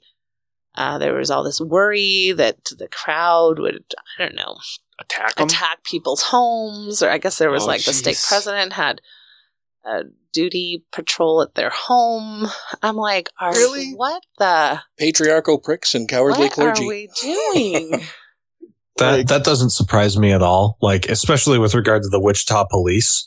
Um, for the longest time, driving to drill on on Rock Road there, um, there's that giant church that looks like a teepee, and every Sunday there's a cop parked in the middle of the road protecting left hand turns for people leaving that church, like at the expense of the taxpayer.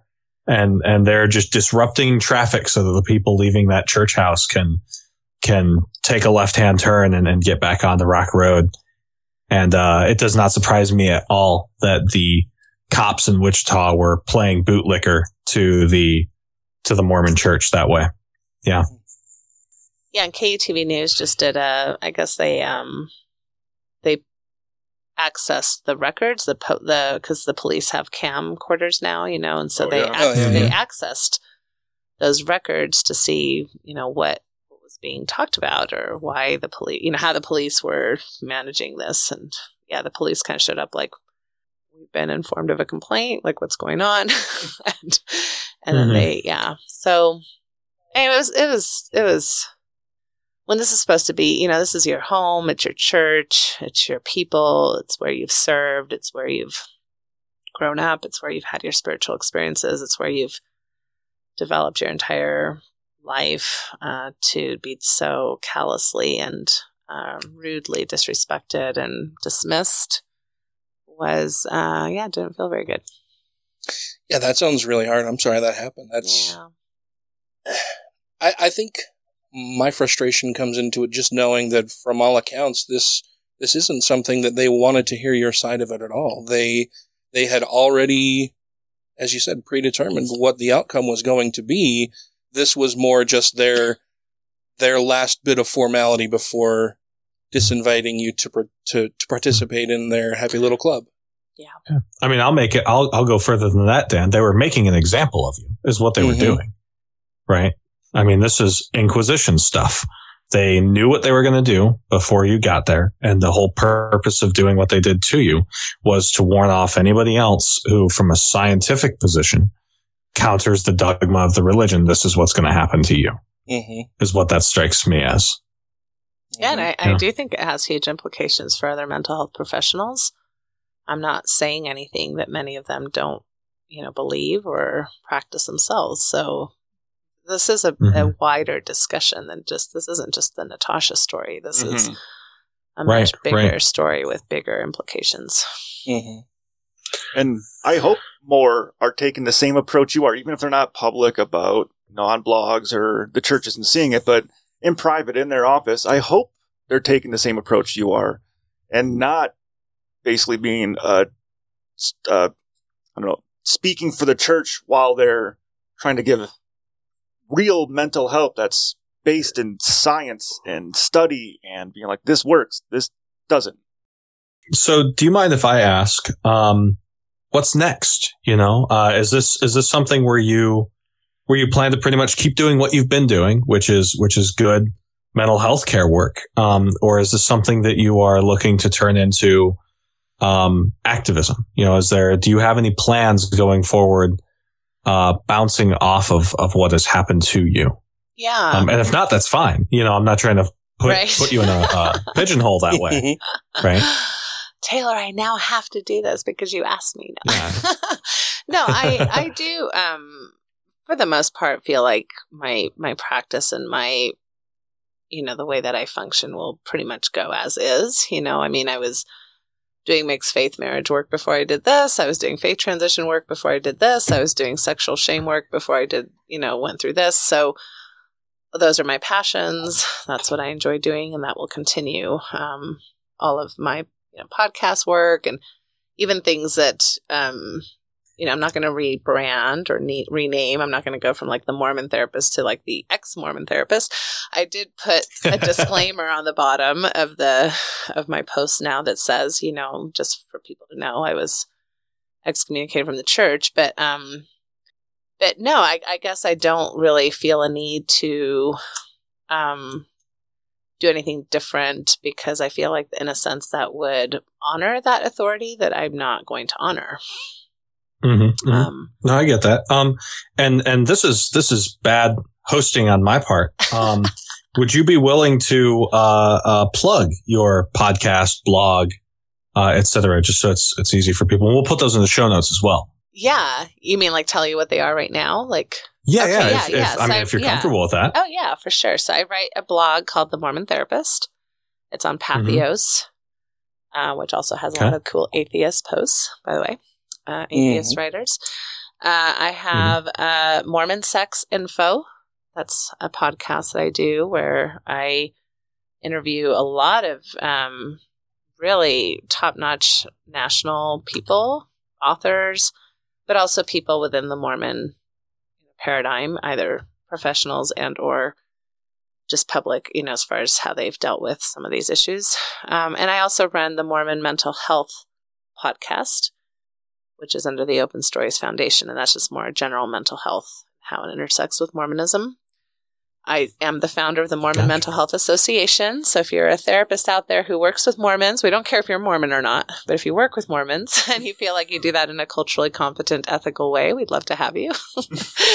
um, mhm. I also just have my my website natashahelfer.com and on that there's quite a few like webinars and you know i have a, quite a few sex webinars like what do you do if you're the low libido partner? If you're interested in anal sex how do you go about that? Um, how do you think about um, viewing sexually explicit materials in ways that are not through the addictions model et cetera? So i have a lot of webinars and Do you talk about how to bring up the clitoris at the ward house? I don't, but that Oh. would be a great little workship. In Relief Society.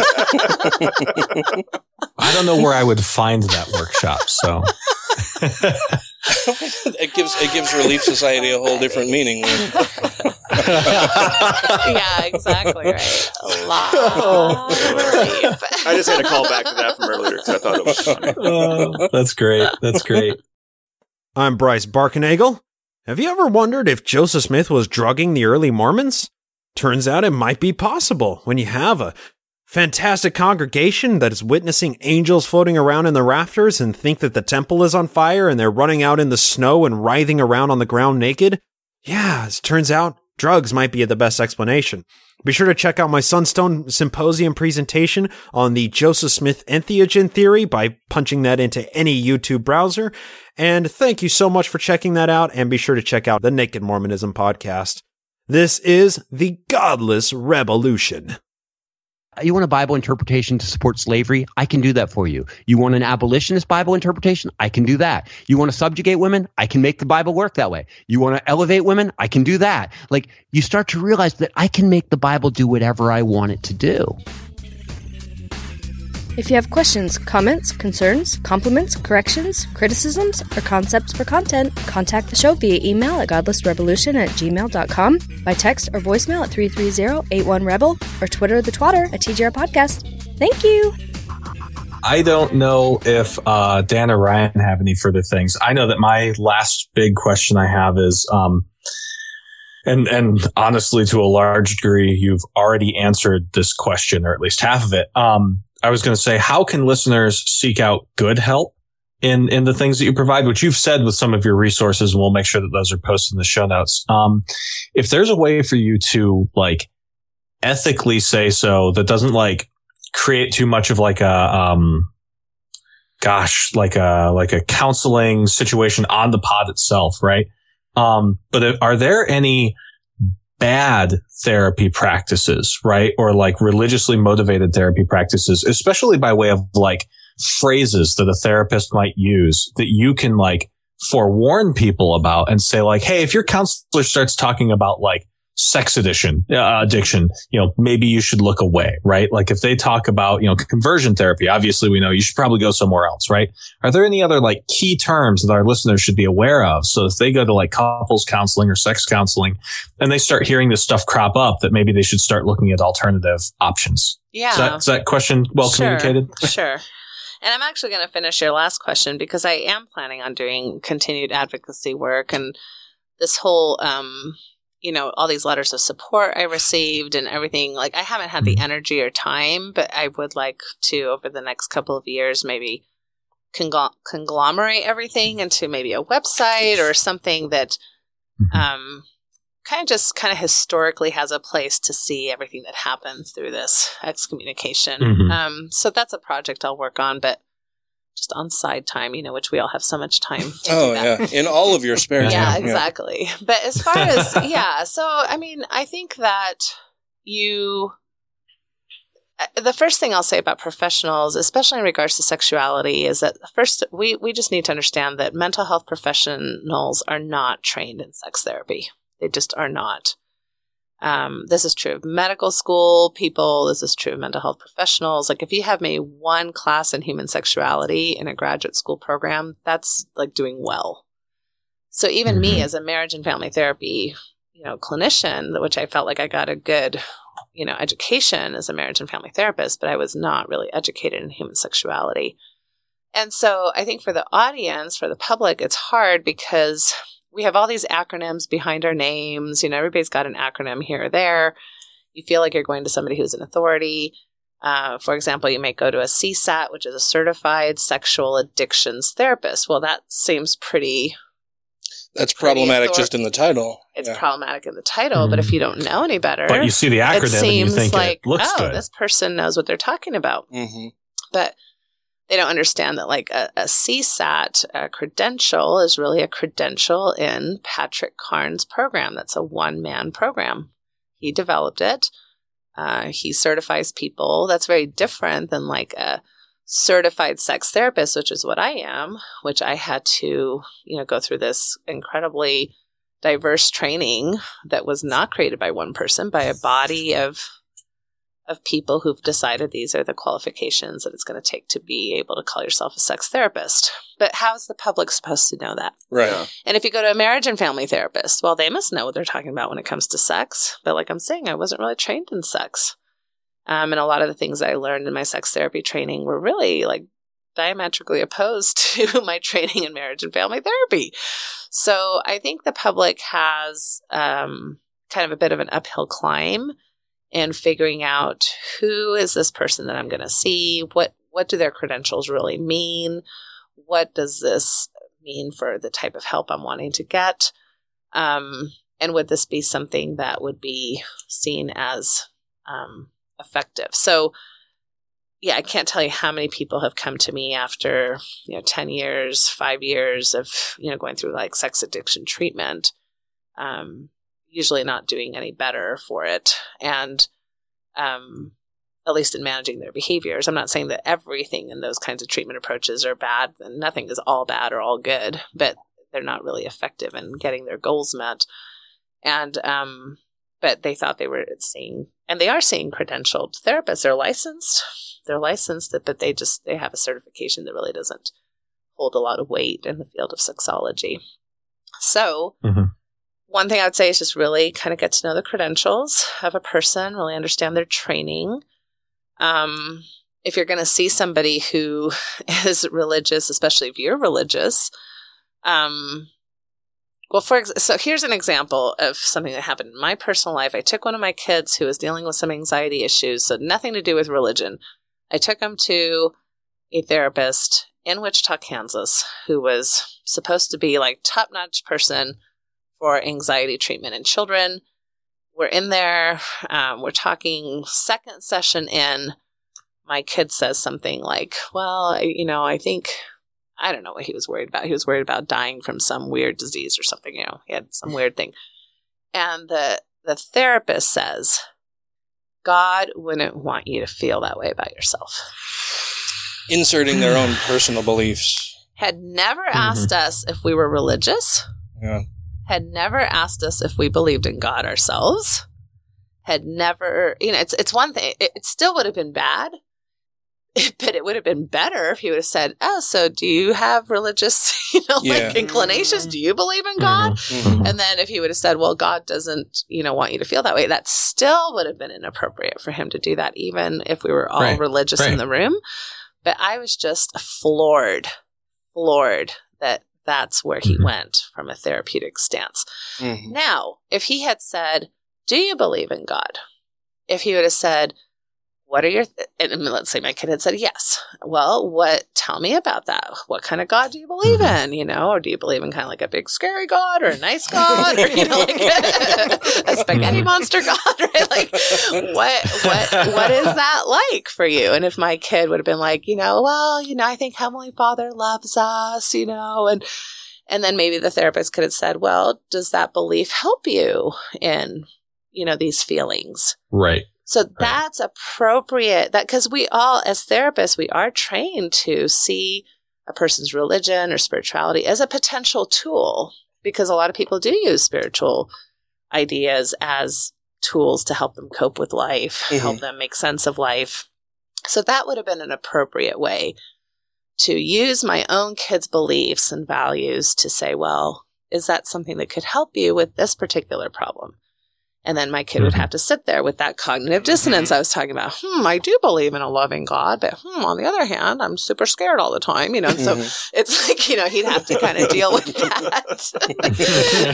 that that confusion, right? Hmm, why is that the case? So um so there are appropriate ways to bring up spirituality, religion, people's values, but not when a therapist says, Well, I think this is how God is, or you know, or even just um, giving tools like, well, have you prayed about this? That's not an appropriate question. Mhm. An appropriate question would be like, well, do you believe in prayer? Is prayer part of your spiritual practice? Yes or no? Okay, well, so if as you use, have you used prayer to help you with this particular problem or not? So, again, curiosity questions, but never imposing Their own their own spiritual ideas. religious beliefs. Yeah. Mm-hmm. That's that seems way out of bounds. Yeah. Let them answer the question themselves Yeah. instead Yeah. of you giving them an answer kind Yeah. of thing. you? Yeah. But there's a lot of myths that I think are a lot harder to pick up on because, like, for example, I think in this country we have this myth that in order to be sexually healthy, you're committed and you're monogamous. And if you're not committed and monogamous, then there's an Gonna attachment diseases. issue, or there's a past trauma issue, or there's you know, and and that may or may not be the case. First of all, we've got plenty of people with attachment issues and trauma issues that are committed and are in monogamy. and then we have lots of Mhm. people who that's just not their kind of wiring. That's not, but we're trying to fit them into this healthy box, you know. So that's that's kind of like a, a bigger thing that even just it is religiously based when you think about why we have these ideas about sexual health and why Mhm. it has to be in a committed, you know, one-on-one relationship. That a lot of that comes from our religious inheritance.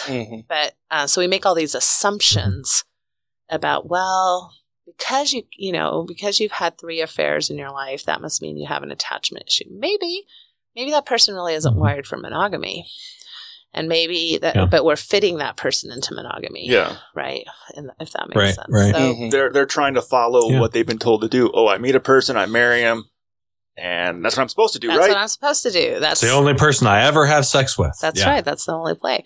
And for a lot of people, monogamy works great, but for a lot of people, it doesn't. And we did this with, you know, the homosexual community. Like, oh, you're homosexual? Well, that must mean that you were sexually abused as a child. You know, it's like, well, that was the Mhm. case. There should be a lot more homosexual people. Yeah.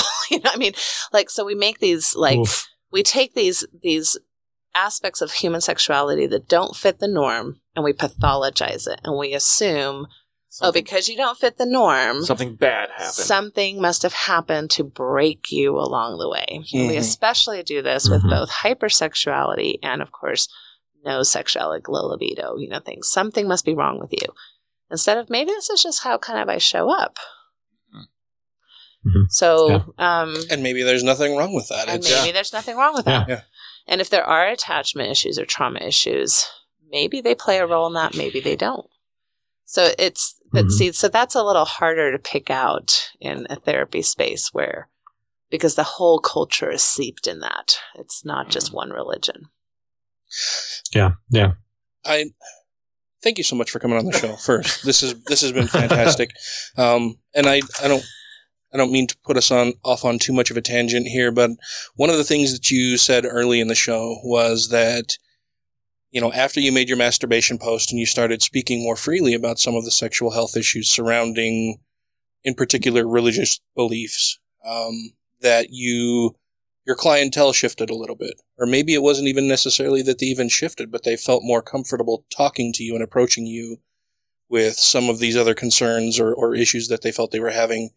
And I think it's a real shame that the, that the church has done a real disservice to not only the church, uh, but to its members as a whole, because they've created this chilling effect now where anybody who would be offering support and counseling for people who have these types of issues now will be shoved into a closet of fear that they that they feel that they can't really talk to their therapist about these things. And anybody who would be potentially offering some therapy and assistance for people in these situations now will also feel that same chilling effect that they won't want to have to talk to that and i think that's a real shame and disservice and it's just so sad that the church has chosen to actively harm people going forward than offering them a means of support and, and value. That's, Yeah. that's just awful. Yeah. Well, and the church would say that they do offer support through their 12 step programs and through, you know, offering uh, referrals to LDS family services. The problem is that they're offering resources that are part of the problem. Mm-hmm. Yeah. And, and I'm, I'm projecting some of my own personal stuff onto what's going on here because, uh, we, we, we've had some, um, a, a little bit of a, fam- a familial dispute in my, in my larger family recently. And, uh, it was pointed out to a family member that we have a, not even pointed out, but they, they made it a point of, of saying that Tracy and I have a lot of gay, bi, trans friends who are members of the LGBTQ community. And this person said that we've worked, you know, quote unquote, worked hard to surround ourselves with people like that. And we had to point out that it's not that we've had to work hard to surround ourselves with people. It's that people have noticed through our thoughts, words, and deeds that we're a safe person that they can come out to, that they can talk to, that they can be their authentic selves around. It's not that mm-hmm. we've gone out of our way to try to accumulate or collect members of the LGBTQ community as our family or friends. It's, it flows as a natural consequence of being loving and accepting of people with quote unquote alternate lifestyles that they can be their authentic selves with them, with us. So it's not that we're working hard for that. It's that we're not actively doing, You're doing things that away. harm them and, and push them away by picking up on the subtle cues that we give. Right. And so, yes, I was projecting a little bit of, of, of what we've been doing here because that's, it's just so sad that people, that so many people seem to view the world that way that, you know, you have to work really hard to, to gain the trust and, and, uh, friendship of somebody who's different than you. And you really don't. All you have to do is be accepting and meet people where they are and let them be who they are. No, I think you're you're right. People gravitate towards safe spaces. And that's that's the dilemma too in this story is that if you're a believing member of the church and you've got a gay child and who needs affirming services, but because you're believing and because you just saw the sex therapist got excommunicated for supporting gay marriage, mm-hmm. who's going to be safe? Where is that Yeah. believing parent going to feel safe? So they're going to gravitate towards unethical spaces that do not allow the kid who is a minor in the system to access, ac- you know, accurate and effective mental health services. And that kid then runs a two to five times higher rate of suicidal risk than teens who are in affirming spaces. So this has very big consequences Mm-hmm. In regards to um, i mean I'm, I'm glad that we're moving. I mean there's more and more safe spaces where there are more and more places where people can feel like they can be authentic. But even in the research it shows that clients will protect their therapists from their discomfort. So if, I, if you have a client who kind of gets wind that you're kind of a little uncomfortable talking about sex or that you're a little bit you know uncomfortable talking about you know, kink or, you know, alternative lifestyles in the sense of BDSM or things like that, Mm-hmm. clients will be like, oh, I get it. This is just not something I'll talk to my therapist about. Um, Mhm. But, you know, we'll, we'll, we'll stay on the topic of depression, you know, because they don't, they don't feel comfortable making their therapist uncomfortable. So that is really problematic in this whole idea that we as therapists have this ongoing responsibility to watch our own biases Mhm. and why we're required to go to three hours of ethics training every year. Yeah. Wow. That's so much. I mean, I go to gosh, ethics training. it's so funny too, to me. but our, my my my government ethics training is don't take money from foreign people. yeah, It's like I don't even Hmm. see foreign people. I'm a firefighter. I'm not going to take money from anybody. Yeah. I don't want to get in trouble. Yeah. Thank you so much for coming on our show. We really appreciate it. This has been fantastic. Well, good. I hope so. Yeah, I Sometimes have- I'm long winded. I have absolutely enjoyed spending this time with you for sure. We'll have we'll have you back anytime that you would like to come in. Well, that would be lovely. awesome. I'll come in whenever And- you want.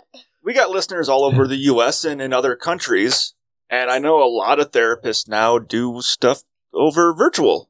Do you offer those same services? If yeah, there's so anyone out there's there listening. yeah, there's there's a lot of regulation around uh, kind of virtual therapy. You're supposed to be working within the state, at least here in the United States. You know, you need to work with people who you're licensed to see them in their state. And it's interesting when all this virtual stuff came up, they chose the client instead of the therapist. Oh. So instead of you coming to see me here in Utah where I'm licensed, if you're in Kansas or Massachusetts or wherever, it's like I'm going to Massachusetts, and if I'm going to Massachusetts and I'm not licensed there, then that's a problem. Although that's become, I mean, with with COVID, it was interesting that a lot of states became more friendly, and then we're there are some fields that are going to more national type things. Okay. International mm-hmm. is also an issue. You know, like am I am I allowed to practice therapy in Finland or in you know wherever country? Um, but the two that we at, at my group practice have developed a coaching model, more of a coaching consultation model, where we can offer more like educational and solution focused strategies and things that wouldn't necessarily follow the medical model of therapy. Okay. And that we can offer to anyone, you know, regardless of where you are geographically. So, because there are a lot of people who need specialized help especially with something like a faith transition in Mormonism, and you're in, I don't know, Vermont, and there's no nobody who understands the cultural competence of Right, what the heck is going on. Because you, ha- you can have a lot of really good secular therapists say something to a Mormon like, well, if you're not happy with your religion, why don't you just go to a different church? Completely not really understanding the Oh. cost Mhm. of what it means to leave a high demand religion Yeah. Mhm. How much, how ingrained it is yeah, in your life. Exactly. So that can feel very minimizing, and it's like they don't get it. Or I've also gotten the complaint like, "Oh my gosh, I spent like eight sessions teaching my therapist about Mormonism," you know, instead of And you right, had to right. pay- You're I had to pay for it. $150 an hour to, teach, to give them the first eight Yeah. missionary lessons exactly so they can treat me. exactly. so we do feel like it's an ethical responsibility to offer some levels of support and coaching and things like that to wherever anybody is. And and again, Mormons have a lot of international presence because a lot of these, you know, people go on missions where they learn different languages. So now they're diplomats or they've got jobs, Mhm. you know, in other parts of the world, and but they're going through something very Mormonesque and like Ethiopia or something. I had somebody from Ethiopia going through a Mormon transition and like, um, you know, mental health there is very different in, to begin with, and then definitely not understanding the Mormon context. Yeah. So uh, we were a good resource for that person. So we do do online work. Um, and, and we, and in my practice, we actually have several providers who are licensed in several states. So if you happen to be in like one of the 10 states we're licensed in, we can also offer telehealth. and and we're gonna have just a whole ton of links in the show notes this week, uh, listeners. So if, Yeah. if any of this, you know, Yeah. uh, would appeal to you, definitely check the show notes this week. We're gonna make sure to have URLs for anything and everything that, that Yes. we've talked about today. and if anybody needs to reach out to me, I'm always open to that too. We're, we're happy to point people in the right direction. Yeah, I, I appreciate you for that because I pretty much just like blind shot at you on Facebook Messenger for this. And it's like, oh, I'm so glad she just. Well, and it's Yeah, it's funny this- because I got so bombarded by messages that sometimes I'm just kind of catching up, and I'm like, "Oh, that person contacted me two months ago and wanted an interview. Hmm, I kind of missed that one." you know, it's like. Yeah. anyway, no, I'm glad we connected.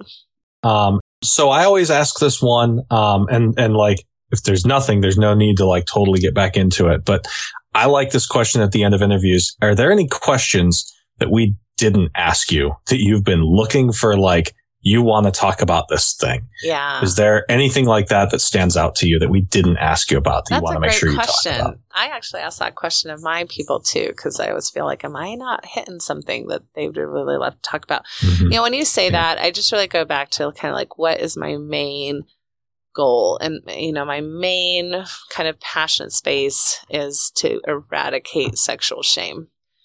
And I know a lot of your listeners don't necessarily uh, resonate with, you know, religion or, you know, theology, and that's fine. I am a big believer. I don't care where you come from, you're probably affected by sexual shame Mhm. because Mhm. even if you were raised atheist, even if you you were still raised in a community in a society that has so many myths and inheritances that have to do with the control of sexuality that it's hard to escape how that might be affecting us. And the reality is that we don't even have comprehensive sexual education Yeah. here in the United States. Mhm. So it doesn't matter your religious affiliation or not. You're not getting educated correctly in Right. regards to America is sexuality. sexually repressed. Exactly.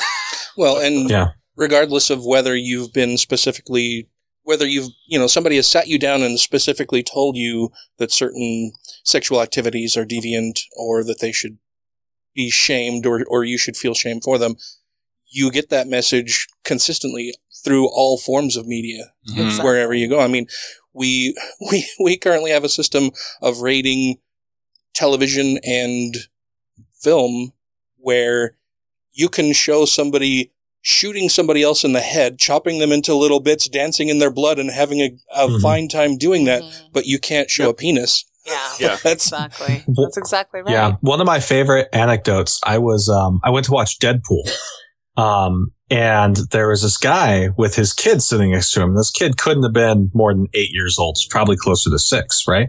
Deadpool is rated R. And, um, it got around to the point where, uh, Deadpool's girlfriend starts pegging him and this, uh, uh, you know, this guy swoops up his kid and dashes out of the theater and says, this isn't a kid's movie. And it's like, what did you think the R rating was for? And surely he thought that, oh, it's okay to let my six year old kid watch somebody get their head chopped off. In, yeah, But, you know, that's the very first scene. Yeah, in- in slow motion. Yeah. Right, right. He was fine with that. He was fine with the opening sequence of that movie. Yeah. Um, but he was not okay with, with a woman using a dildo on a man. Yeah. And you don't even see it. The Europeans criticize us this and all, all the time. Oh, yeah. They're- They're shocked at the amount of violence that we allow our kids to, you know, consume.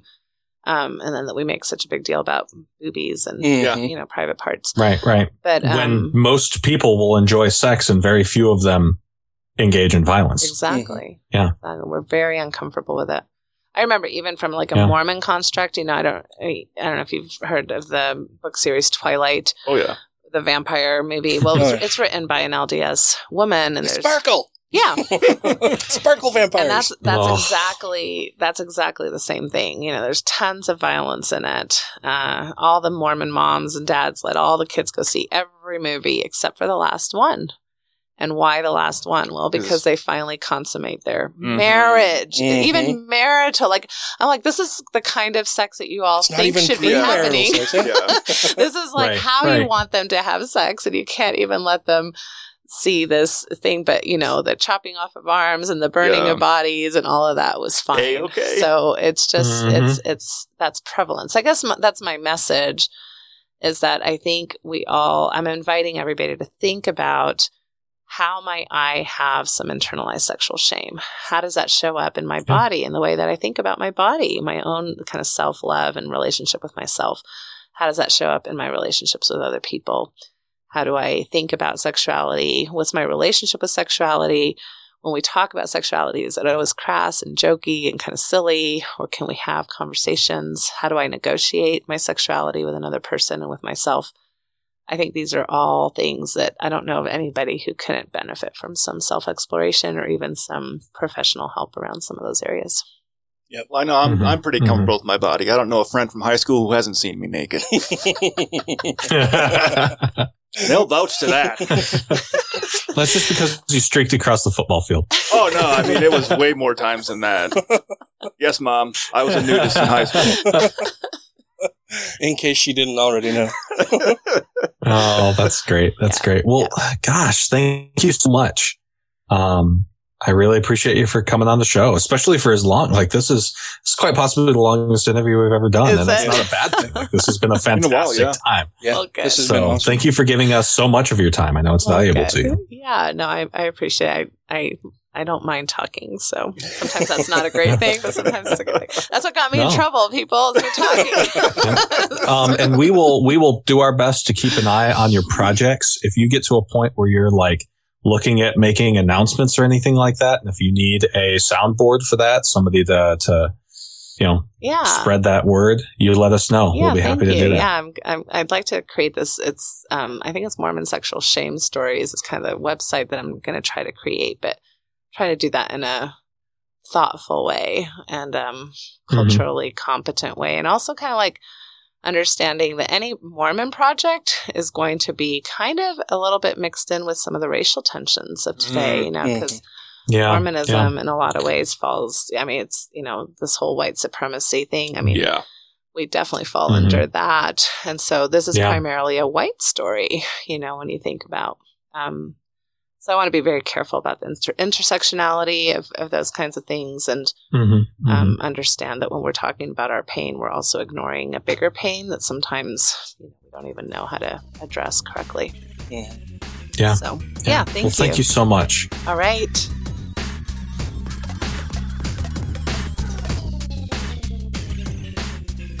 What a fun conversation with such an amazing person. Thank you so, so much for coming on the show, Natasha. We really appreciate it. We loved having you on as a guest. You're welcome back anytime you, you would like to come on the show. Thank you for your support of not even any individual community, but the community of humanity as a whole. You're a fantastic person. I was delighted to have met you and hope that we will see you again sometime in the near future. I want to be sure that we thank our Patreon patrons because their support is what makes shows like this possible. That would be Two Skeptical Chaps, Alan Firth, Don't Be a Richard, Hunter Grin, John McCullough, Ollie Olson, Sinead Duffy, Steve Cuno, Stephen Andrus, Tiffany Hudson, Vanessa, all hail Peanut Buttra, the guy that asks questions before he finishes the show. Andrew Vodopich, Corey Ebert, Jeff Peterson, Jeremy Goodson, Megan Mitchell, Utah Outcasts, Wesley Aaron, Freethinker 215, Matthew Sanders, Chad Pryor, Janet Uter, Purple Dragon, Savita Kuna, Tim Jacobson, Trisha Weir, A Noble Spirit Embiggens the Smallest Man, A Perfectly Cromulent Statement, Ted Sellen, Sarah Segovia, and James. Thank you all so much for your support. We wouldn't be able to do shows like this without it. If you, dear listener, would like to become a Patreon patron of the Godless Revolution and support the work that we're doing here, you can do so very easily by going to patreon.com slash godlessrevolution, where you can contribute as little as $1 per episode. And then you get fantastic things like early releases of the episodes, extended episodes, extended outtakes, bonus episodes when we do them, all kinds of fun stuff like that. If you're not a huge fan of Patreon, you can also contribute monetarily to the show by sending us money at our PayPal account using our email address of godlessrevolution at gmail.com. Thank you all so much. We'll chat at you next week. But sometimes I can get really loud. So it depends. Like right now, I'm noticing I'm soft. But then I have my cackle hyena laugh, and then you'll all be like, oh my gosh. I don't know how to pronounce IE combinations anymore because I've taken both German and Swedish. Right. And like, now I'm just kind of screwed on that kind of stuff. yeah, I just have no idea what those letters mean in English anymore. There's a, there's also a, a There's a- mute button there if yeah. you need it. Where? Right, the blue button. So if you hold that down, This? yeah. Oh, that's good to Oh, you're, you're totally fine. I can I can fix that in post. it's been a while since we have someone in here. We usually tell them, "Hey, by the way, if you need to cough, sneeze, or do anything, hold this button down because it mutes you." Yep, yep. We, Yeah, we, we that was that was my bad for not remembering to tell you that. Sorry. you're, you're okay. Please don't cough while he's talking. Please don't cough. while he's talking.